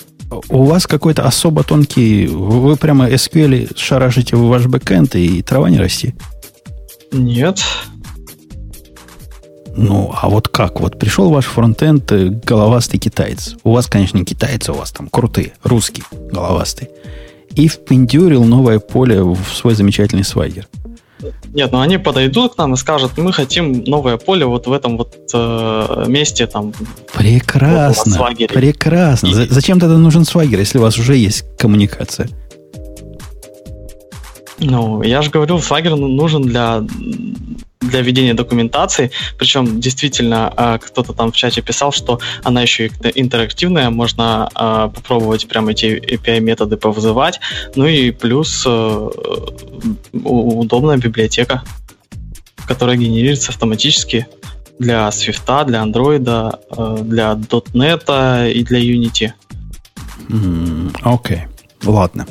Засиделись мы на этой теме. Ты меня не убедил. Я так подозреваю, что это ты виноват, а не я. Да никто тебя убедить не может. Это вечная проблема, Женя. Не, как ну, упрешься, и так, так никуда и не двигаешься. Я готов. Понимаешь, меня в свое время сильно убеждали, не помню, в этом, по-моему, в этом подкасте, попробовать JWT. Ну, убедили. А вот попробовать свагер в реальной жизни, в моей сегодняшней, наш гость не убедил меня. Так что, извини, Антон, не убедил. Я вот, э, простите, ну, я пытался. Да. Да. Мне кажется, он тебе просто же не нужен. Ну, то есть, э, как тебя можно убедить? Я не знаю, то же самое, что тебя убедить использовать юбку. Но она тебе не нужна, тебе и так нормально. Ну, то есть, невозможно убедить человека использовать что-то, что ему, в принципе, не нужно. Если ты не ищешь ответ на этот вопрос, как, я не знаю, сделать протокол между бэкэндом и фронтендом более строгим, вот этот контракт, то это не, не для тебя ответ. Я основную суть не понимаю. Я не понимаю, для чего нужен язык описания контрактов, когда у нас уже есть другие языки, на которых мы и так пишем программы. Давайте пользоваться этими языками, на которых мы уже пишем. Ладно, если вы хотите универсальный, вот как э, гость говорил, генерить код, для этого протобаф есть. Специально для этого придуман. Он не является описанием API, он является описанием взаимодействия. Если у нас проблема взаимодействия стандартизировать, так давайте будем правильными средствами пользоваться. А, кстати, кто-нибудь смотрел видео, которое мы обсуждали в прошлый раз? Я села примерно две трети. Там было про то, как товарищи перешли с протобафа на JSON. Да, я, я, я видел, да. Но вот JSON уже, уже и то. Уже и тот, вот я, я поэтому и вопрос задавал. А, собственно, чего вы там сериализуете? Сериализуйте, если вы JSON гоняете туда-сюда.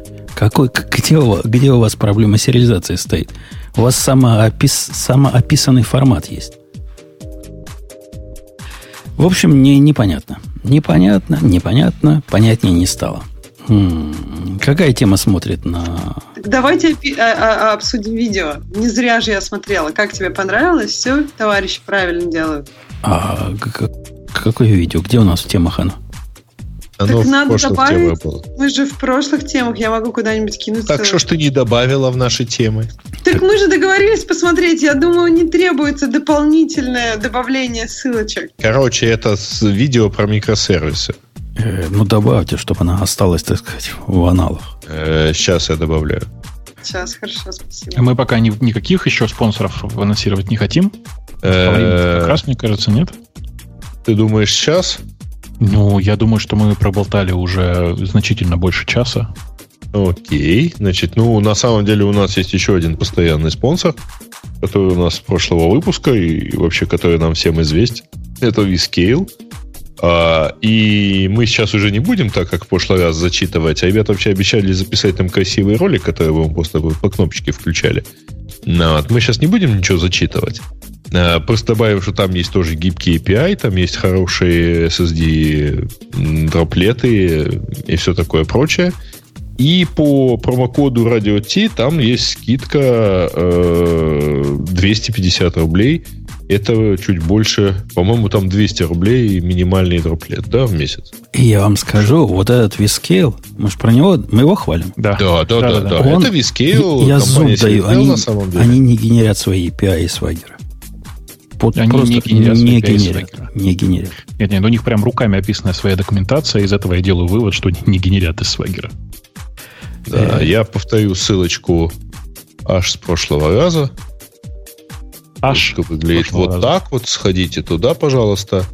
И если вам нужны сервера, закаж, закажите. О, нет, ну, это не гоняй, это не сервера, да, да. Это ну, понятно, да. Виртуальные, ну, на самом приватные. Деле, я вообще не очень понимаю. Сейчас некоторые виртуалки на DigitalOcean, на Viscale, они, в общем, так это, выглядят вполне конкурентоспособными с э, серверами. Ну, ну вот. не, не, нет, конечно. Типа, как только ты начинаешь его активно нагружать, ты видишь, как он проседает. Это можно сравнить с очень старыми серверами. Там, типа, на, на, на четвертом пентиуме, условно. На самом деле, Viscale, вот я еще раз повторюсь, что пока Viscale не настолько популярный, как DigitalOcean, пользуйтесь потому что в ДО сейчас все не так сахарно, как было в самом начале. Напомню, что когда мы поначалу туда приходили, там типа у них было железо существенно больше, чем кастомеров, и реально ты периодически оказывался в ситуации, когда у тебя по инпуту-аутпуту вообще просто чувствовалось, что ты просто один на этой машине. Да у них и сейчас неплохо, если сравнивать с, со всеми остальными. Ну да, просто у Вискейла не просто неплохо, у Vscale а шикарно. Вот как бы чувствуется, что там пока не бешеное количество людей на одной машине, они не занимаются как DO пере, супер переоптимизацией по напихиванию людей в, в, э, типа в, одни, в одну и ту же физическую машину, и это прямо, прям очень приятно. Короче, я, как это, к рекомендации лучших собаководов отношусь. Слушай, а у меня даже, кстати да. говоря, мысль возникла, а не стоит ли нам... Вот интересно было бы взять дроплет с э, DigitalOcean и положить на весь scale для пробы. Ну, господи. Правда, Жень... в этом случае я подозреваю, весь наш трафик переедет именно на этот дроплет, или, по крайней мере, 70% его. Ну, а какая разница-то? Че, че, че, мы канал забьем? Ну, возьми В чем смысл остальных 10 дроплетов? Не-не, ну в смысле, возьми, у нас же э, человек попадает на нужный ему дроплет тупо раунд-робином, если я правильно помню. Не тупо, а умно. И не раунд-робином, а weighted э, с проверками живучести. Ты зря возьми, гонишь. Возьми веса поменяй, ну чего ты? В смысле, возьми, прикрути еще одну машину и, и проверь, как оно работает. Конечно. Грей, отвечай тебе на вопрос, зачем 10 надо? 10 надо не потому, что какой-то там один на DigitalOcean бедный не справляется. А в том, что Зюзи не хватит платить за перерасход трафика, если не, мы по один использовали. Мой, мой вопрос, зачем нужно 10, э, выглядел так. Если у нас, условно говоря, 80% трафика находится сильно ближе к Вискейлу, чем ко всему остальному DigitalOcean, то в тот момент, когда мы положим дроплет где-нибудь там в районе Вискейла, а у нас э, примерно 8 дроплетов на DigitalOcean останутся, по идее, без трафика. Нет, твоя идея какая-то, какая тех, этом. технически не... Оно не так делается. Слушайте, да что вы переживаете? Я предлагаю провести варварский совершенно эксперимент. 5 из 10 от переложить на э, тот самый, на DigitalOcean. Да, вам, вам, вам вот это легко придумывать эксперименты. А, а, а мне потом вот это ансамбли запускать туда-сюда. Ой, ой, это так сложно 5, на 5 машин ансамблем развернуть нужный, нужный конфиг.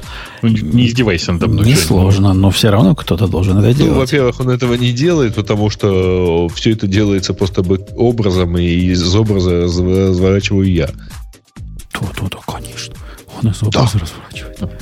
Э, окей. Короче, короче, я бы на вашем месте провел этот эксперимент. Э, он, правда, прямо хорош. В смысле, Scale прямо сейчас по своим аппаратным, э, по своему ощущению от железки прямо хорош. Очень mm-hmm. прям рекоменден. По поводу... Да, хар... Спасибо за поправку в чатике. Да, промокод выглядит, извините, как радио T250. А почему 250? 250 рублей дают? Это, это 250 рублей. Пол, пол литра. Пол, пол литра. Очень легко запомнить. Радио Ти. Четвертушечка. Понимаешь, слово четвертушечка, оно такое, ну, как бы не очень понятное многим людям. А половинка пол-литра, мне кажется, это вот как раз. Да и это непонятно, потому что правильный размер это 0,33. А это что такое? Они должны были 333 давать. Радио 333.3. чувствуется, да, говорит, что человек давно уехал. Что сейчас по четвертушке ну, разливают у вас? Ну, на самом деле сейчас 0,33 это даже не банка пива.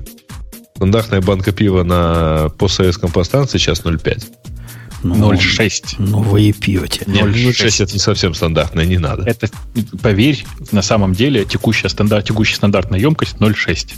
Все это из-за Кока-Колы, на самом деле, началось. Напомню, Кока-Кола в какой-то момент начала говорить, это ваши вот эти пол-литровые бутылки Пепси, а у нас оно не пол-литра, а 0,6. А давно, да, да, давно, дорогие, мы, мы не обсуждали Баянов.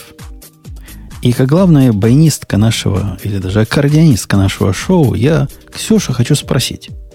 Ксюшенька, любишь ли ты баяны, как люблю их я? Не знаю, но вообще я, я, я читала эту тему. Она какая-то... Она баянистая. Она, при... ну, понятно. Она прикольная. Два с половиной. А я никогда не думал, что есть такая проблема, которую автор пытается решать. Это типа свагера, только еще хуже.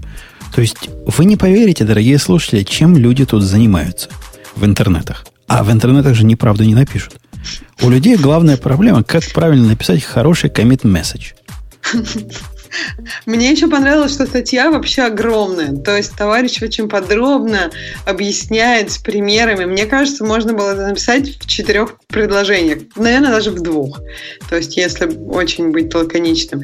Единственное, что меня тут удивило, вот вообще, как вы пишете? Вы пишете в императивном стиле, как он тут советует, и, или нет?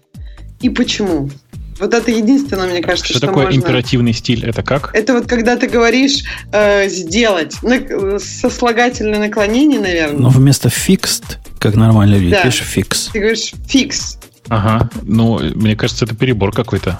Ну, в смысле, очень странная формулировка, нет? Ну, я ну, так понимаю, что он, стиль какой-то очень. Он утверждает, что ты к своему commit месседжу должен мысленно добавлять, если вот этот патч применить, то commit сделает. И дальше ты пишешь fix, бла-бла-бла-бла-бла-бла. Ну, то есть... Угу. Да идея, в общем, и, и мне кажется, что я видела, э, когда люди пишут в таком сослагательном наклонении. Но для меня, мне все это, все, всегда это казалось немножко странным. Поэтому я обычно пишу, что этот патч сделал. То есть пофиксил то-то, то-то. Но вообще интересно, почему вообще пошла идея писать сослагательное наклонение. А, а сослагательное, ты меня тоже запутал. Это, это какое? Это когда фикс. Фикс. А, я думаю, чтобы короче было. Не, не, подожди, сослагательное наклонение это не то. Это так, не по-русски. Ну, сослагательное это хорошо бы сделать. А, хорошо, значит, как, вот про русский я, я, я согласна, я тут не права. То есть это по-английски он называет императив. это повелительное наклонение по-русски, если. Повелительное. Ну, вот, короче, он тут по-русски хочет простую форму глагола использовать вместо любой, с любыми временами и с любыми окончаниями. И в этом есть какой-то смысл, потому что коммитят разные чукчи не русские и не английские. Им ну, проще ну, подожди, вместо а... фикс написать фикс. А потому что есть некоторые слова, которые вообще в прошедшем времени неправильно звучат, как-то не так, как ты ожидал. Поэтому, ну, давайте без, без затей. Фикс и все. Какая разница? blood to fix this bug. Угу. И это его первое, так сказать. И я, кстати, тоже иногда пишу короткими вот этими временами, короткими императивами. Это нормально. Но вот когда они все начали заставлять нас в будущее идти с высокоподнятой головой и атом последний, ты не поверишь, Бобук, что атом последний делает. Вот вывести вот этого автора гит... Подожди, не может быть. Дай угадаю. Редактирует тексты? Нет, он делает хуже. Это, я так и знал, что он этого не делает. Когда ты он пишешь... рассказывает тебе, как их редактировать, видимо, да? Когда ты пишешь commit э, сообщение, первая буква да. у меня всегда красного цвета. И догадайся, почему. Потому что с красной строки... Нет, Нет потому что она с маленькой буквы. Потому что с маленькой буквы, как у всех нормальных людей. Кто начинает commit message большой буквы? Кому а это, это в голову есть, пришло? Между прочим, обрати внимание, это одно из правил, которое здесь записано. Ну, я понимаю. Capitalize the subject line. Я понимаю. И ни в коем случае не ставь точки в конце, хотя тоже никто не ставит. Но почему? Для чего надо с большой строки писать? С большой буквы писать эту строку начинать? Мы что, поэму пишем, мы что, оперу пишем? Я пошла, значит, почитать. Э, он просто приводит в этой статье, что вот надо равняться на commit message Linux kernel. Я вот, значит, пошла их почитать. Ну, во-первых, они с маленькой строки, с маленькой буквы. Во-вторых, они действительно в этом повелительном наклонении. Может быть, действительно просто потому, чтобы не мучиться с временами и не вспоминать, как лучше сказать. То есть они все fix, add и так далее. Ну, должен Я сказать, думаю, что, что у просто... этого есть простая причина. Да. Угу. В смысле, в линуксовое ядро пишется на 80, наверное, 90% non-native спикерами. В смысле, не, не людьми, которые, людьми, у которых английский не родной. И выбран Включая... был один стиль, включая Linux, конечно, да. Ну, да. А, и там единственный человек, который был, у которого был 100% родной английский, это был Алан Кокс. А, у него было два родных языка. Один из них был английский, а второй, уж я не помню, по-моему, айриш, в смысле, по-моему, ирландский. А, и, короче, э, ну, типа, он тогда больше всех и протестовал вокруг выбранного вот этого стиля. Я не помню, кстати, по-моему, его никто не фиксировал. Нет такого, что оно должно быть обязательно зафиксировано в таком виде. Просто по традиции все пишут именно так. Мне, мне кажется, Я проблема... Я пошел перечитал свои коммит-месседжи, но они у меня в основном вокруг верстки, поэтому там так пофиг до пофиксил баг с картинкой, еще раз пофиксил баг с картинкой. А теперь на самом деле пофиксил. Не, у меня бывает целая, целая эта самая череда вот этих комитов, потому что собирается на, на сервере, и поэтому комиты маленькие у меня. Ну, в общем, я и всем рекомендую маленькие. И там что-нибудь бывает такое. Вот добавил вот это решение тикета такого-то. Потом добавил еще раз. Потом на самом деле добавил. Вот, вот for real, типа, вот в этот раз вот все уже. Final fixes в скобочках 2, 2, 2, 2, да? Кого вообще эти проблемы волнуют, я хочу вас спросить. Мне кажется полезно договориться, что если у вас есть тикет, хорошо бы номер его указать. И даже здесь бы я не стал какого-то авторитаризма особого наводить. Не надо в каждом. Если у тебя тикет решается несколькими комитами, но если можешь всеми, во всех указать не забудешь, молодец. Ну, хотя бы в первом укажи, что вот тут вот, если это не, не, не ветки ты решаешь, а какой-то hotfix, чтобы понять, для чего оно все было сделано как-то меньше формализма надо. Ну, что вы Не знаю, мне кажется, что стоит, если у тебя есть таск, тикет на это, то мне кажется, стоит его указывать. Ну, просто иначе очень удобно, если это был фикс какой-то конкретной проблемы, много информации можно извлечь из как раз чтения таска, как он развивался и почему было принято решение сделать такой фикс, а не другой. Особенно если это фикс какой-нибудь ну, я не знаю, может быть спорным, как лучше решить эту проблему. Ну, окей. Ну, окей. Э, я бы на месте автора писал бы романы на другие темы. Какой-нибудь, не, sci-fi бы. Вот он столько-столько букв ну, написал. Или как, или как сформулировать тему для письма. Так у него же там еще есть жесткие ограничения на количество символов. У него, мне кажется, прям э, настолько все жестко. Более того, он даже он, он так э, разошелся, что он как-то сам целиком все эти правила явно не очень читал. Знаете почему? Mm-hmm. Потому что он сначала предлагает это все дело ограничить 50 символами. А, он subject line предлагает. Да, это subject, а потом body. А потом, Нет, а это потом разные вещи. Body line, он предлагает rapid на 72 символа. Почему на 72 вообще? Чуть-чуть побольше, может быть. Чуть-чуть побольше, чем что? Старые, чем старые символы, старые терминалы в развертке имели 80.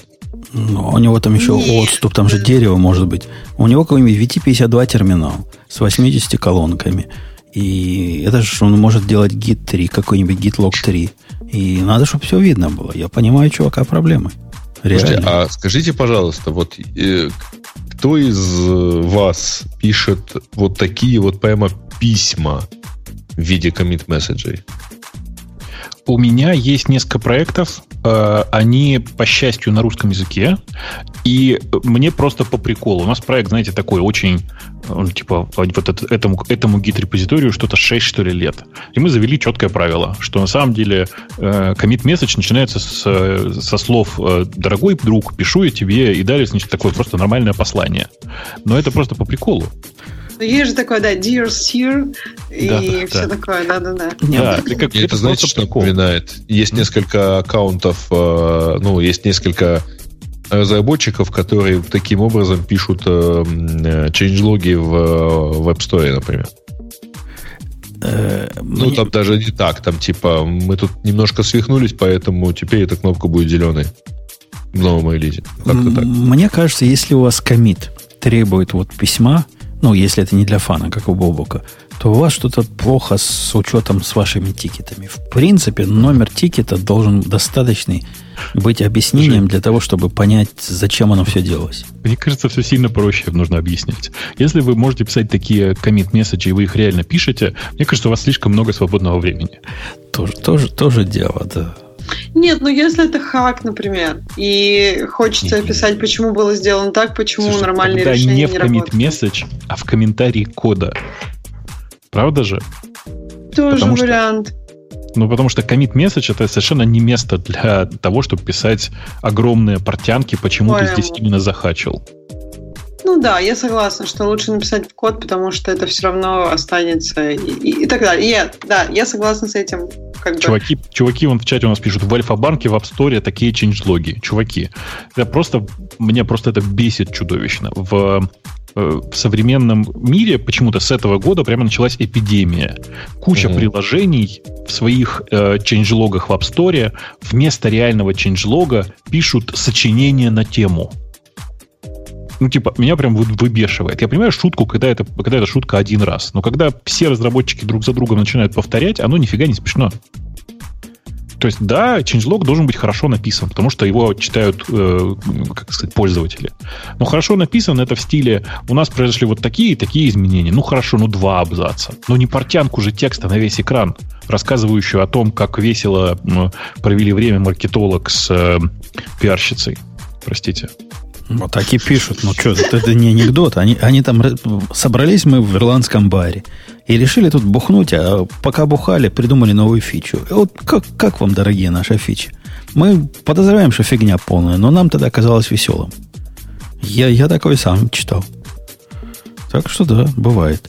Короче, дальше автор последним пунктом говорит, что ни, ни в коем случае не пользуйтесь ID и всякими другими глупостями. Забудьте об этом. Делайте как нормальные пацаны в командной строке. Ну, я понимаю, если они, у них есть время писать вот эти поэмы, и у автора есть время написать вот эту статью, конечно, им нормально и в терминал сходить по, по малой нужде. А для нормальных э, программистов, которые результат на гора дают, нажать пару клавиш на клавиатуре, тут же в ID или в вашем редакторе закоммитить, запушить, замержить и сделать все остальное, то, что вам надо делать 5 раз на день или 50 раз на день, по-моему, гораздо эффективнее. Да? Все согласны? Да. Да. Да, Э, ок. Ок. Э, да. Что? Э, Мне нравится тема, кстати говоря. Давайте вот обсудим. Я ее сегодня добавлял про 105 тысяч 105 тысяч чего? э, долларов. Ну, А короче, подробнее? сегодняшняя, сегодняшняя новость, значит, на технике про победителей, ну, точнее, про одного из э, участников э, такого хакерского соревнования под названием PVN to Own. А, Мне, мне понравилось совершенно роскошное описание взлома.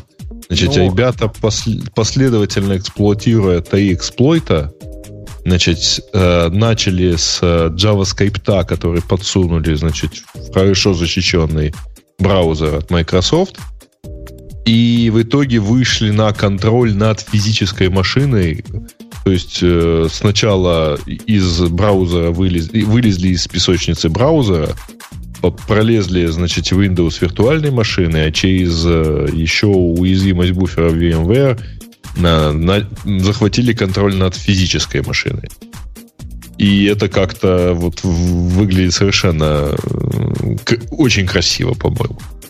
Ну, на самом деле, э, эту историю нужно рассказывать в формате колобка.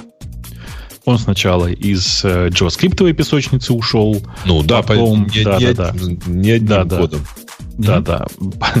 Потом, значит, от бабушки ушел, в смысле, из браузера вышел в виртуалку. Сначала вышел из браузера в виртуалку, потом вышел действительно на уровень операционной системы. И вот, конечно, в конечном итоге он, короче, оказался эм, как, как это в том, в том месте, где надо. На самом деле, если вы не читали в Нарстехнике комменты, там есть феерический комментарий, который очень точно описывает происходящее. Короче, чу, чувак сбежал из Элькатраса и через час обнес Форт, Форт Нокс. А, ну да. Это очень точное определение того, что чуваки сделали. Ну, ну, ты, типа, понятно, по-моему, там это... есть более красивый. Ну, то есть там я не видел, а, но есть более красивый, так сказать, э, образ. Это как чувак так сказать, сбежал из Элькатраса, и где-то там через пару часов оказался президентом страны. Ну, тут видишь, как бы все-таки это все про взлом, поэтому мне это по сравнению с Фортноксом очень нравится. Но фактически, конечно, это феерическая история. Ну, типа, это большое, действительно, очень дело, и эти 100, 100 штук, они на самом деле ничего вообще не показывают, потому что очевидно, что чувак эти сотни тысяч может зарабатывать и без гораздо более простыми способами.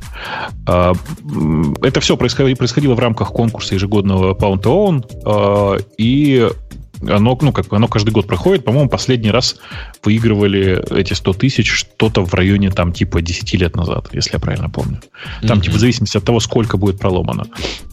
Тут в чате пишут, хорошо защищенный браузер от Microsoft. Ребят, да вы зря так. Ну, в смысле, текущий браузер от Microsoft, слово текущий, оно не может быть не очень правильное, прям скажем, но, в смысле, он же нормальный с точки зрения безопасности-то. Там ведь тоже все не так просто, там тоже сэндбокс, все дела. Это сейчас про Edge речь идет, да, в смысле, он выбрался, mm-hmm. выбрался через JavaScript в Edge. А, это все довольно ну, как бы довольно такая серьезная, большая работа. Если вы думаете, что в Microsoft Edge дырявый, как не знаю что, то нет, это не так. Он в дырявости такой же, как все остальное. Это же не Internet Explorer. Как бы с Internet Explorer ну, действительно было все не очень хорошо. Это правда. Ну, при этом, ну, честно сказать, да, что с Internet Explorer все было не очень хорошо лет так 15 назад. Ну да. Потом оно постепенно с точки зрения безопасности, в общем-то, латалось. Оно одновременно становилось очень плохо с точки зрения пользовательского experience а. Ну да. Просто, просто ужасно. Вот. Но так-то, в общем, разгул всяких ActiveX и всего прочего, он, в общем, после 2003-2004 года шел сильно на убыль. Ну, все так и есть. Тут просто еще прикольный момент, который, мне кажется, очень э, прикольно э, сказать нужно вот что.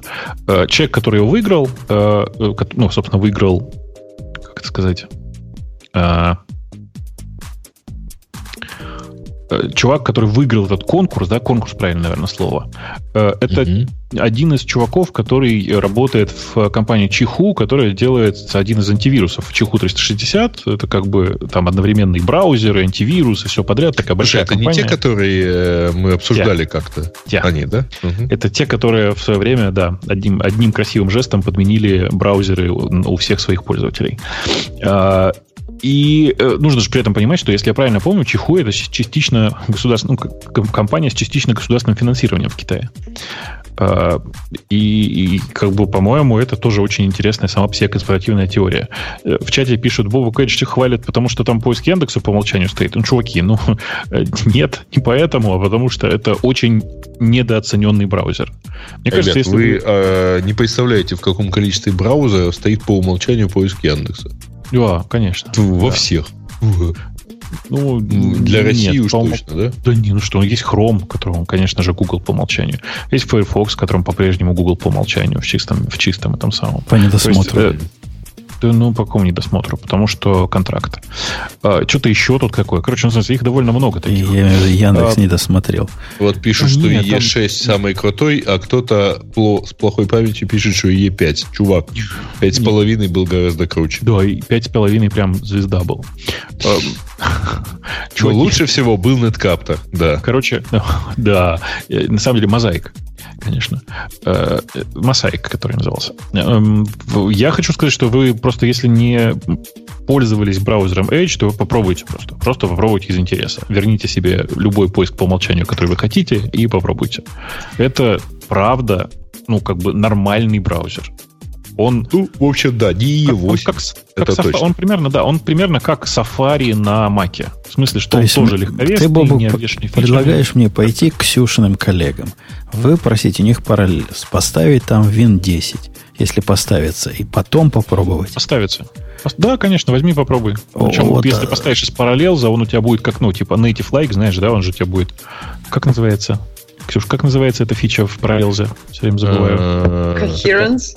Coherence, да. да. Когда у тебя... Да, да, да, да. И вот оно мне надо. И вот оно реально Слушай, мне нет, надо. Тебе нет. Женя, тебе нет.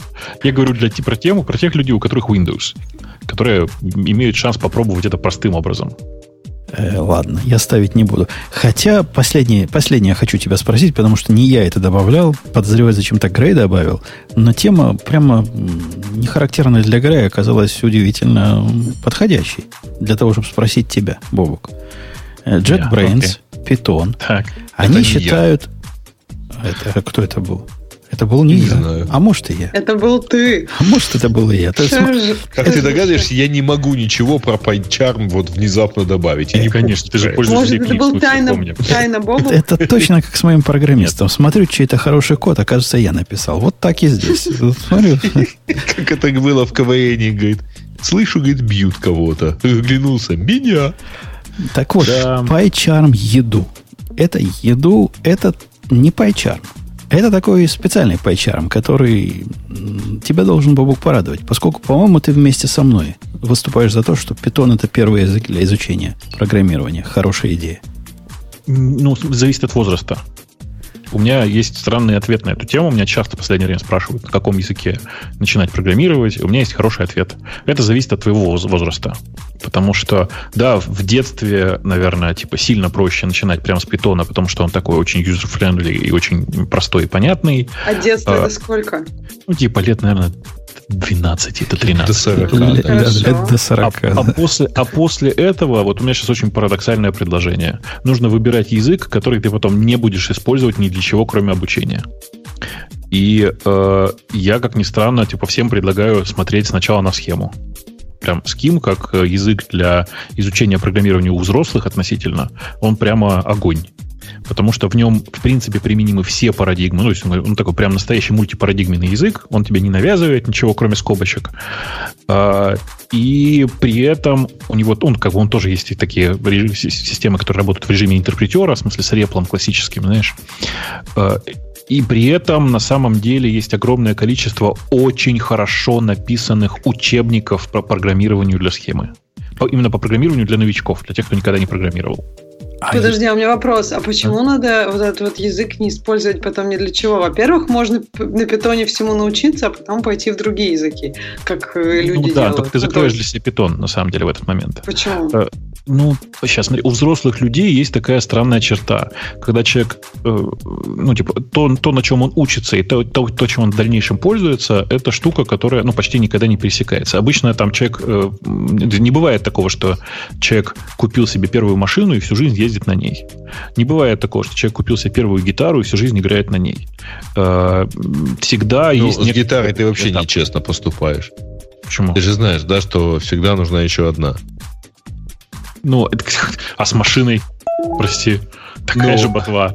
Просто ее ставить... Ты не будешь держать пять машин одновременно. Нет, две, к сожалению, держу. У меня еще мотоцикл есть, да. Так вот, э, просто людям нужно дать возможность э, честного выбора. А здесь ты их лишаешь этого выбора под названием Python или любой другой язык. Схема при этом в текущем своем виде очевидно неприменима э, в реальном продакшене, потому что ну, типа, потому что, потому что никто не сможет читать этот код. Типа, проблема схемы в том, что эта штука, как мне кажется, еще менее распространенная, чем Lisp. При этом это правда прямо комфортный, приятный язык. Я, кстати, очень интересно, знаете, когда я начал про это говорить, я внезапно обнаружил, что есть эм, Кармак. Э, это такой чувак, помните, который когда-то был в ID Software, который, как выяснилось, своего ребенка начал учить на рэкете, на, на, тоже на схеме.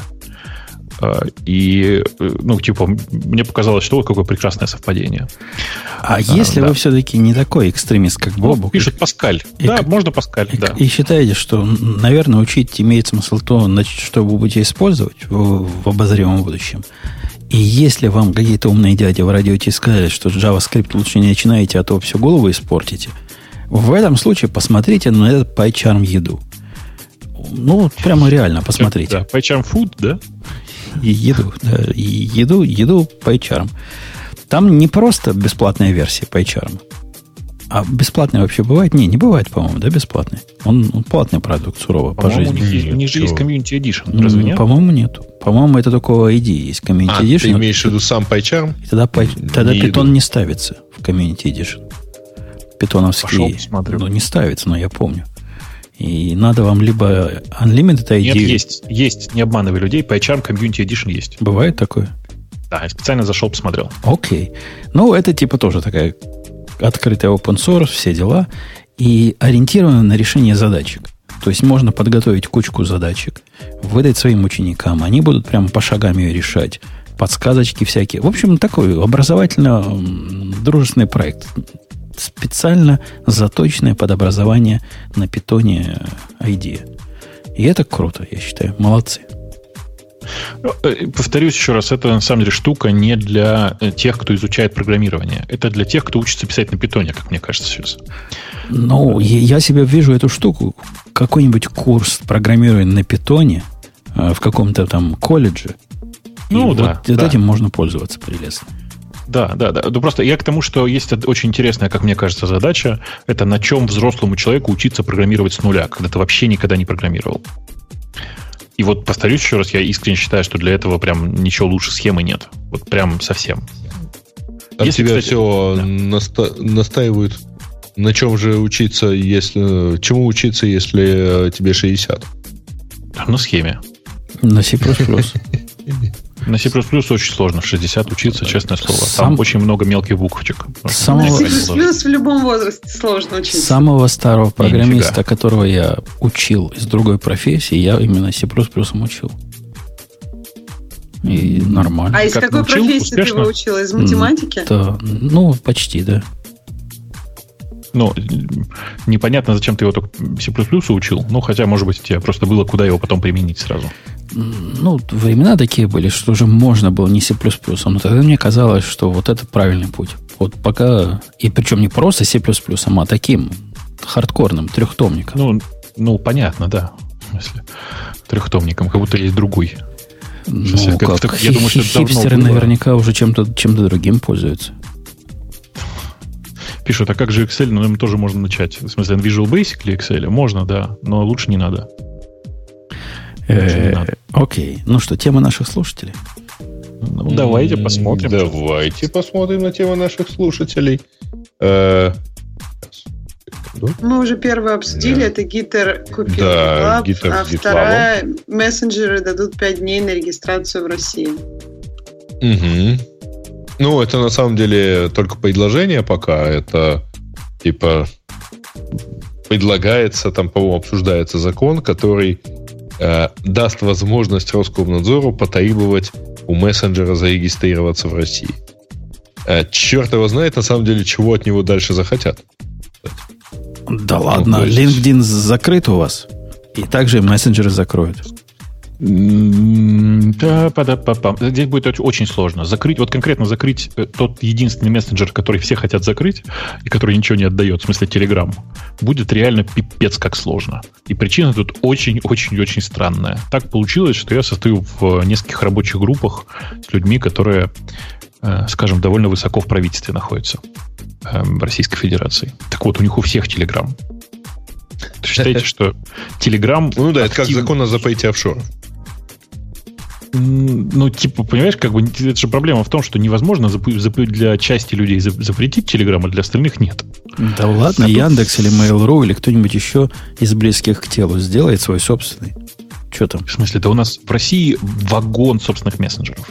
И тут же не надо делать даже собственный. Достаточно же, ты понимаешь, да, договориться с кем-нибудь, например, ой, я не знаю, с чатоном от Samsung, прийти и сказать, давайте вы будете отдавать э, все логи нам, а мы вас за это будем считать единственным нормальным мессенджером в России. Так тоже можно. Но, уверяю, заставить большое количество людей, некоторые из которых в статусе министра, э, отказаться от использования мессенджера, который, в котором у них куча рабочей переписки, мне кажется, это невозможно. А я, а я думаю, а я думаю, закроют. А я думаю, закроют. Ну, короче, ну, в краткосрочной на самом деле суть э, требований, ну, это типа регулирования. И Окей. на самом деле они хотят, они хотят вот чего. Они хотят, чтобы, э, как я понимаю, инфицировать э, владельцев мессенджеров. А во-вторых, э, поскольку у многих мессенджеров ID клиента это его номер сотового телефона, то они хотят вот таким образом еще и операторов связи подвязать, таким образом, чтобы понимать, что если кому-то ушло какое-то сообщение, то найти этого физического человека. Мне тут сразу вспоминается, да. как в 2002 году примерно там, ну, каждый первый номер телефона в Билайне покупался на продавца в магазине Билайна. О, не, там идея в другом. На самом деле, еще раз, нужно легко, нужно легко понятно, от чего там, откуда там торчат ноги, что называется. Э, там две глобальных идеи в этом законопроекте. Первый – это заставить владельцев мессенджеров подписывать э, договора с э, операторами связи, то есть операторы связи, на самом деле, горят желанием тарифицировать э, сообщения в местном. А, ну да. Они же тебе деньги на смс. Конечно. А вторая, она смешная, и она очевидна. Помнишь, как покрасить мавзолей в зеленый свет, зеленый цвет? Типа, перебить всех евреев, покрасить мавзолей в зеленый цвет. А почему в зеленый? Я так понимаю, что по первому вопросу возражений нет, да? Угу. Так вот, первый пункт – это заставить владельцев мессенджеров подписаться с операторами связи про, э, ну, типа, отрегулировать это действие. А второе – это запретить владельцам мессенджеров осуществлять, э, ну, типа, разрешать массовые рассылки сообщений э, от, от, ну, типа, от контакта к контакту, если этот контакт не подписан друг на друга. Ну, то есть запретить спам, короче. А, ну да. Вот. Ну вот. Учитывая то, что а, а, аналогичные рассылки смс э, вообще говоря, никак не преследуются законодательно. Они как бы там все довольно сложно, потому что владельцы, они, как бы они преследуются, просто на самом деле нет, потому что, как ты понимаешь, э, владельцы большинства э, сотовых как это, сотовых операторов, это частично государство. И как бы, то есть закон есть, но как бы закона нет. Короче, я на это все смотрю с очень смешным образом. Мне кажется, что, во-первых, в таком виде этот, этот закон, он не жизнеспособен совершенно, и в таком виде его вряд ли примут. Но в зеленый цвет все-таки что-нибудь покрасит. Ну да, я думаю, что да. В конечном итоге. Mm-hmm. Да. Очень прикольно, что на самом деле э, я узнал про этот законопроект очень смешным образом. Мне довольно часто звонят всякие журналисты и просят какие-нибудь комментарии. И вот звонит журналистка, и Бойко говорит, что вы считаете, как вы считаете, значит, вот тут есть законопроект, согласно которому собираются запретить Телеграм. Я говорю, а? То есть, честно говорю, что я вообще-то про это ничего не знаю. Это вообще совершенно не моя повестка. В смысле, мне вообще просто не, не, не про это. А, при этом, конечно, вы возьмите и обратитесь в компанию, которая типа что-нибудь про это знает. Ну, например, возьмите комментарий у Роскомнадзора. Он говорит, а, я туда уже звонила, они ничего не комментируют.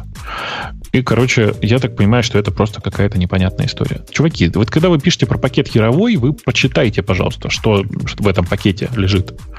Там все довольно сложно. Э, вот. Не приставайте, не, приставай, вообще не, не это, приставайте да? к Бобоку. Он единственный на, на, на той стороне. И, и если его выбьем, то кто нам будет хоть что-то комментировать? Не приставайте. Да. Сейчас, сейчас, подождите, я тут в чате хочу просто из чата зачитать фразу и сразу ее развеять. Пишут, в, чувак в чате пишет, телеграм у многих чиновников по всему миру, включая США, инфа 100%. Нет, нет, в США чиновники используют совершенно другой мессенджер, он такой мы очень же... маленький, местечковый. Мы в прошлом выпуске это Мы же упоминали. Я, кстати да, говоря, да. после того, как я твитнул это, вот эту новость, мне пришли в Твиттер и спросили, а вот как интересно они будут блокировать и вот в этом месте я пропустил название мессенджера. Это было, оказывается, название мессенджера. Значит, э, там же типа все секретно. Э, мессенджер называется Tox, и с ним, видимо, а? проблема примерно та же самая. У него есть нет, клиенты нет. под все, но его мало кто знает. Нет, нет, нет, там история с Токсом другая. Тебя правильно задали вопрос. Токс — это принципиально децентрализованный мессенджер. Он общается, они общаются друг с другом по, по сути, по DHT. Даже центрального сервера никакого нет.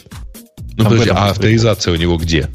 А у него нет авторизации. А, я понял. По, в общем, авторизация делается типа там, по DHT. Ключом. Да? Ну, типа не по, не по DHT. Ты просто при, в момент, когда ты запускаешь новую машину, ты на ней, грубо говоря, генерируешь новый ключ, и этим ключом подписываешь каждое сообщение. Все.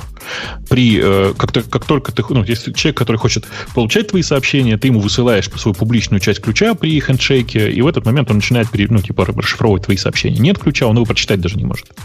Больше mm-hmm. того, э, ну, типа, одна из красивых идей, которая, которую, как мне кажется, мы придумали с э, Володей Ивановым, который сейчас уже не работает в Яндексе, а в тот момент работал в Яндексе, она звучит так. Нужно делать такой мессенджер, по пакету, от которого совершенно невозможно понять, что это пакет от мессенджера.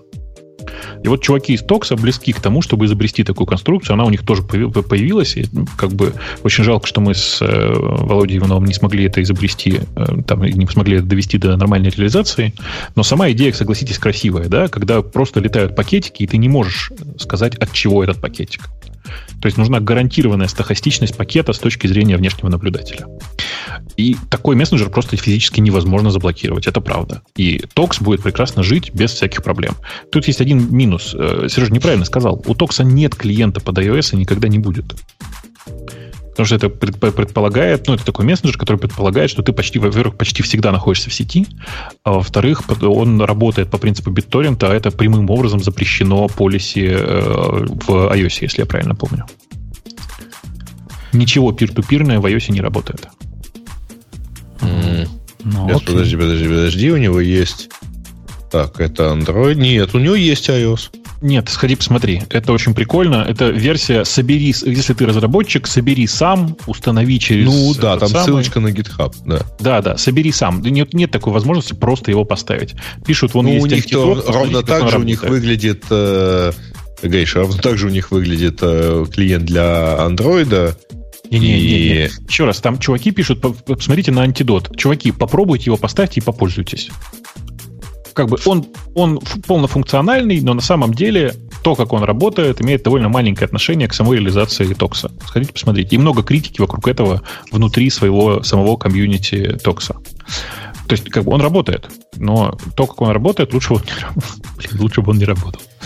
Не, да. ну тут есть, слушай, ладно, я, я не буду влезать, значит, но Тут у него есть э, ссылка, он есть в... Есть в App Store, да. В App Store, да. да. да. Ну, в общем, но проблема, да. ж, проблема с любым мессенджером не в том, что под него есть клиенты, под него нет клиентов. Проблема в том, чтобы у вас круг пользователей был в этом мессенджере. А, как воду ну, отключат, ну, так пойдут круг, куда контактов. надо. Э, следующая тема есть у нас? Э, следующая тема, она про Марису Мейер. Это ссылка на Geek Times, э, где описывается, это, ну, где, собственно, новость заключается в том, что Мариса Майер э, покинет пост главы Яху то есть Давно которая вот-вот-вот да. застанет другой компанией и уйдет. Э, собственно, это не первое это. Мы просто сейчас озвучили еще и выходное пособие в размере 23 миллионов. Ну, вот. Э, история, история на самом деле очень прикольная, потому что э, давно было известно, что по завершении сделки с Verizon э, Мариса покинет компанию. В смысле, это были ну, условия да. Да, и, и все такое. Э, люди пишут, что она получит солидное пособие в 23 миллиона. Ребята, это не солидное пособие для человека ее уровня. Это, во-первых. Во-вторых, там интересно другое. Э, Интересно, что она вместе с этим еще и не получит из-за э, всех этих историй с безопасностью, не получит своих положенных э, бонусов акциями, которые ей положены были. Э, типа как так человек, она который... уже их не получила в 2016 да, да, да, году, да. это за прошлый год. Да, да, и да. мне кажется, и, нет, вот ты, ты, говоришь... ты имеешь в виду годовой бонус. Да, да, да, да. Она не получила их сейчас, речь идет о том, что это типа она могла получить это в виде бонуса за 16 год и все такое. Да, а, у меня такой вопрос. Да. Вот ты говоришь, это не сумма для ее человека ее уровня. Так, да. по-моему, у нее как раз была задача же ну, быть антикризисным менеджером здесь. И как бы она задача... хорошо справилась со своей задачей, продала компанию. Но тут два, два, как бы, два возможных исхода. Либо продажи компании, либо вывести компанию из кризиса. Ну, то есть первый исход... Она, очевидно, не вывела ее из кризиса, правильно? Смотри, не, не знаю. Я не понимаю сейчас, как, как, как это оценивать. Э, так, ну, я понимаю, вот в этой же статье да. даже написано, что Yahoo продолжает терять деньги. Это вот, кстати говоря, странное заявление. Значит, на самом ну, деле она... Yahoo ни одного года за последние лет 15, наверное, не была убыточной. Не-не-не, вот. она, конечно, она при Марисе сейчас убыточная, потому что было много покупок. За счет M&A, а, если M&A списать, ну, то да. она, конечно, убыточная. Ну, Но при этом э, понятно, значит... да? Что... Ага. Да. M&A это способ развиваться. В смысле, M&A это в смысле покупка других компаний. Ну, вот проблема с Марисой на самом деле, э, как она, видимо, там высокоуровнево может э, разглядываться, э, рассматриваться, значит, э, это в том, что на самом деле компания стагнировала довольно долгое время до ее прихода. И, в общем, видимо, кто-то думал, что э, все думали, что сейчас она, так сказать, ударится озимь, и Э, компания начнет развиваться совершенно иначе там и как-то там конкурировать с Гуглом, там, Фейсбуком и прочими. Ну, а, он какую красивую программу сделали для погоды. А, ну, на самом деле, просто э, Погода, ушло да. для, таких, для таких порталов. Э, знаете, такие медиакомпании с Let's Focus on Everything и так далее, да? Ну, погода, погода ей получилась. Я, я не против за погоду отдать эти 23 миллиона, пусть идет. Короче, я, я вам хочу я сказать, что я, я не понимаю людей, точнее не так, я понимаю людей, которые негативно по внешним признакам оценивают результаты работы Мариса. Мне при этом кажется, что Мариса все сделала правильно, пацан к успеху шел, просто не фартануло. В том смысле, что мне кажется, что на самом деле э, дело было так. Я, к сожалению, смотрю, к счастью, смотрю это со стороны, мне кажется, что дело было так. Мариса шла правильным курсом, но нужно понимать, что это правильный курс, дело довольно затратное и, скорее всего, антикризисная программа была рассчитана лет на 7. Но года через полтора после того, как она вышла, взошла на престол э, генерального директора, э, Совет инвесторов решил, давайте-ка срочно продавать нахрен компанию. Прошу mm-hmm. при этом заметить, что э, на самом деле в тот момент, когда Мариса была так сказать, когда кто до того, как Мариса оказалась у руля, мы не знаем, какова была оценка компании. Люди говорят, что вот оценка компании была больше. Ребята, биржевая стоимость компании была больше. Но биржевая стоимость компании больше и сейчас, по сути. И, и вовсе не факт, что это не, и не было, кстати, антикризисной программой. Может, их выход вот в продажу это был конечная цель. Откуда конечно, мы знаем? Конечно, конечно. Ну, э, опять-таки, да. компания на самом деле очень своеобразная и по структуре, и по всему остальному, и можно только догадываться, что там вообще внутри.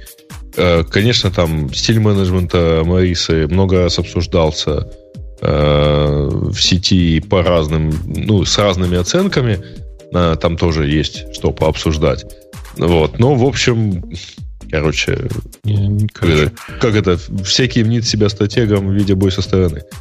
Ну, как бы я искренне считаю, что типа из, из нас, из всех тут легче всего рассуждать про позицию Мари, Мариса, наверное, мне и Сережа, потому что мы с ним работали неоднократно генеральным, в пози, на позиции генерального директора или директора вообще.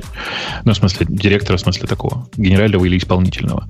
Ну да, а, ровно поэтому мы с тобой оба говорим, что мы не знаем, чего она да, там могла сделать да. и, и что она сделала. Все, все так. На самом деле кажется, что тут никто, в общем, особенно не против Марисы. А, интересно здесь вот да что. Ничего, мне кажется, нормальная баба, что, нормально, да, я ее мне... видел. Конечно. Вполне. Мне кажется, тут важно еще вот какую интересную мысль повторить. Тут в чате спрашивают, типа, можно ли сравнить цену компании до Марисы и после? Да, к моменту продажи, э, типа, если сравнить момент прихода Марисы и текущий момент, э, разница в стоимости активов компании типа миллионов, миллиардов, наверное, 10-12 в плюс. Тут есть один сложный, сложный прикол, который обязательно, мне кажется, нужно рассказать. Опять многие забывают. Э, компания Yahoo, которую сейчас продают за 4 миллиарда, владеет так на всякий случай таким маленьким скромным активом, который называется 25, если я ничего не ошибаюсь, 25% от компании Alibaba. То есть, на самом деле, э, в компания, которую продали сейчас за 4,5 миллиарда, у нее есть в списке активов, так, на всякий случай, еще почти 40 миллиардов. Э, ну, окей. Ее частично продавали сейчас в процессе. Тут просто есть такой подвох, Жень. Вот мне кажется, ты хорошо поймешь, потому что как раз ты представляешь себе, как, насколько сложно устроено налоговое законодательство в Штатах. Тут просто прикол в том, что если сейчас начать э, продавать э, э, ну, большой пакет из, этого, из этой Алибабы, то, во-первых, понятно, курс Алибабы немножко рухнет. А во-вторых, проблема в том, что им придется с, этой, с, этих, с этих денег заплатить налог. А, а никто не хочет этого делать сейчас. А что, сейчас наши отменят эти все налоги с инвестиций. Ну, вот, может быть, все, может быть, все этого и ждут. Может быть, все этого и ждут. Окей. Все? Или еще что-то интересное осталось? Ну, слушай, сейчас найдем что-нибудь еще интересное. Подожди, не, нельзя ж так быстро. А, ну, опять твоя история про Умпутуна. Э, JavaScript, Object Signing, Чуваки, Encryption is a bad standard. А, чуваки в чате пишут, что так дешево надо брать тогда. Там сложная конструкция. Почитайте внимательно про то, как устроена сделка и вообще почему она затеяна была. А, да. История про программиста. Я думаю, что пора Джоус. заканчивать, потому что дальше идут какие-то либо дискуссионные э, темы, либо, либо непонятные. Mm. Ну, какие-то такие. Они, они, там дальше новостей нету, короче. Там дальше какие-то предложения тем, давайте обсудим вот это, давайте обсудим вот это. Э, давайте обсудим это все в, в гиковском выпуске, который случится, по-моему, через... Две недели. Два. Да, через две недели. Ну, точно через, ну. не через неделю. Э, окей, ок, ок. Напомню, что подкаст Радио Ти у нас тут был. Вы видели, дорогие слушатели, как легко прийти человеку с улицы и попытаться убедить нас в своей точке зрения, и также дальше поступать. И иногда... И все равно не убедить, на самом попытаться, деле. Очень попытаться. классно, что попытаться. Очень классно, что попытаться. Понимаешь? Конечно. Но еще, еще человек 10 придет и, может, когда-нибудь нас меня в чем-нибудь убедят. Э, до следующей недели. Все, будем расходиться. Да. Ну, расходимся. Да. И вот наш... Это шоу создано при поддержке Digital Ocean. Digital Ocean – провайдер доступного облачного хостинга. Всего за 55 секунд и 5 долларов в месяц вы можете создать свой облачный сервер в одном из дата-центров, расположенных в Нью-Йорке, Сан-Франциско, Амстердаме и Сингапуре, и управлять им с помощью простой, интуитивно понятной панели управления или или воспользоваться мощным API. Начните прямо сейчас. Введите промокод RadioDefist при регистрации и получите 10 долларов бонуса на аккаунт.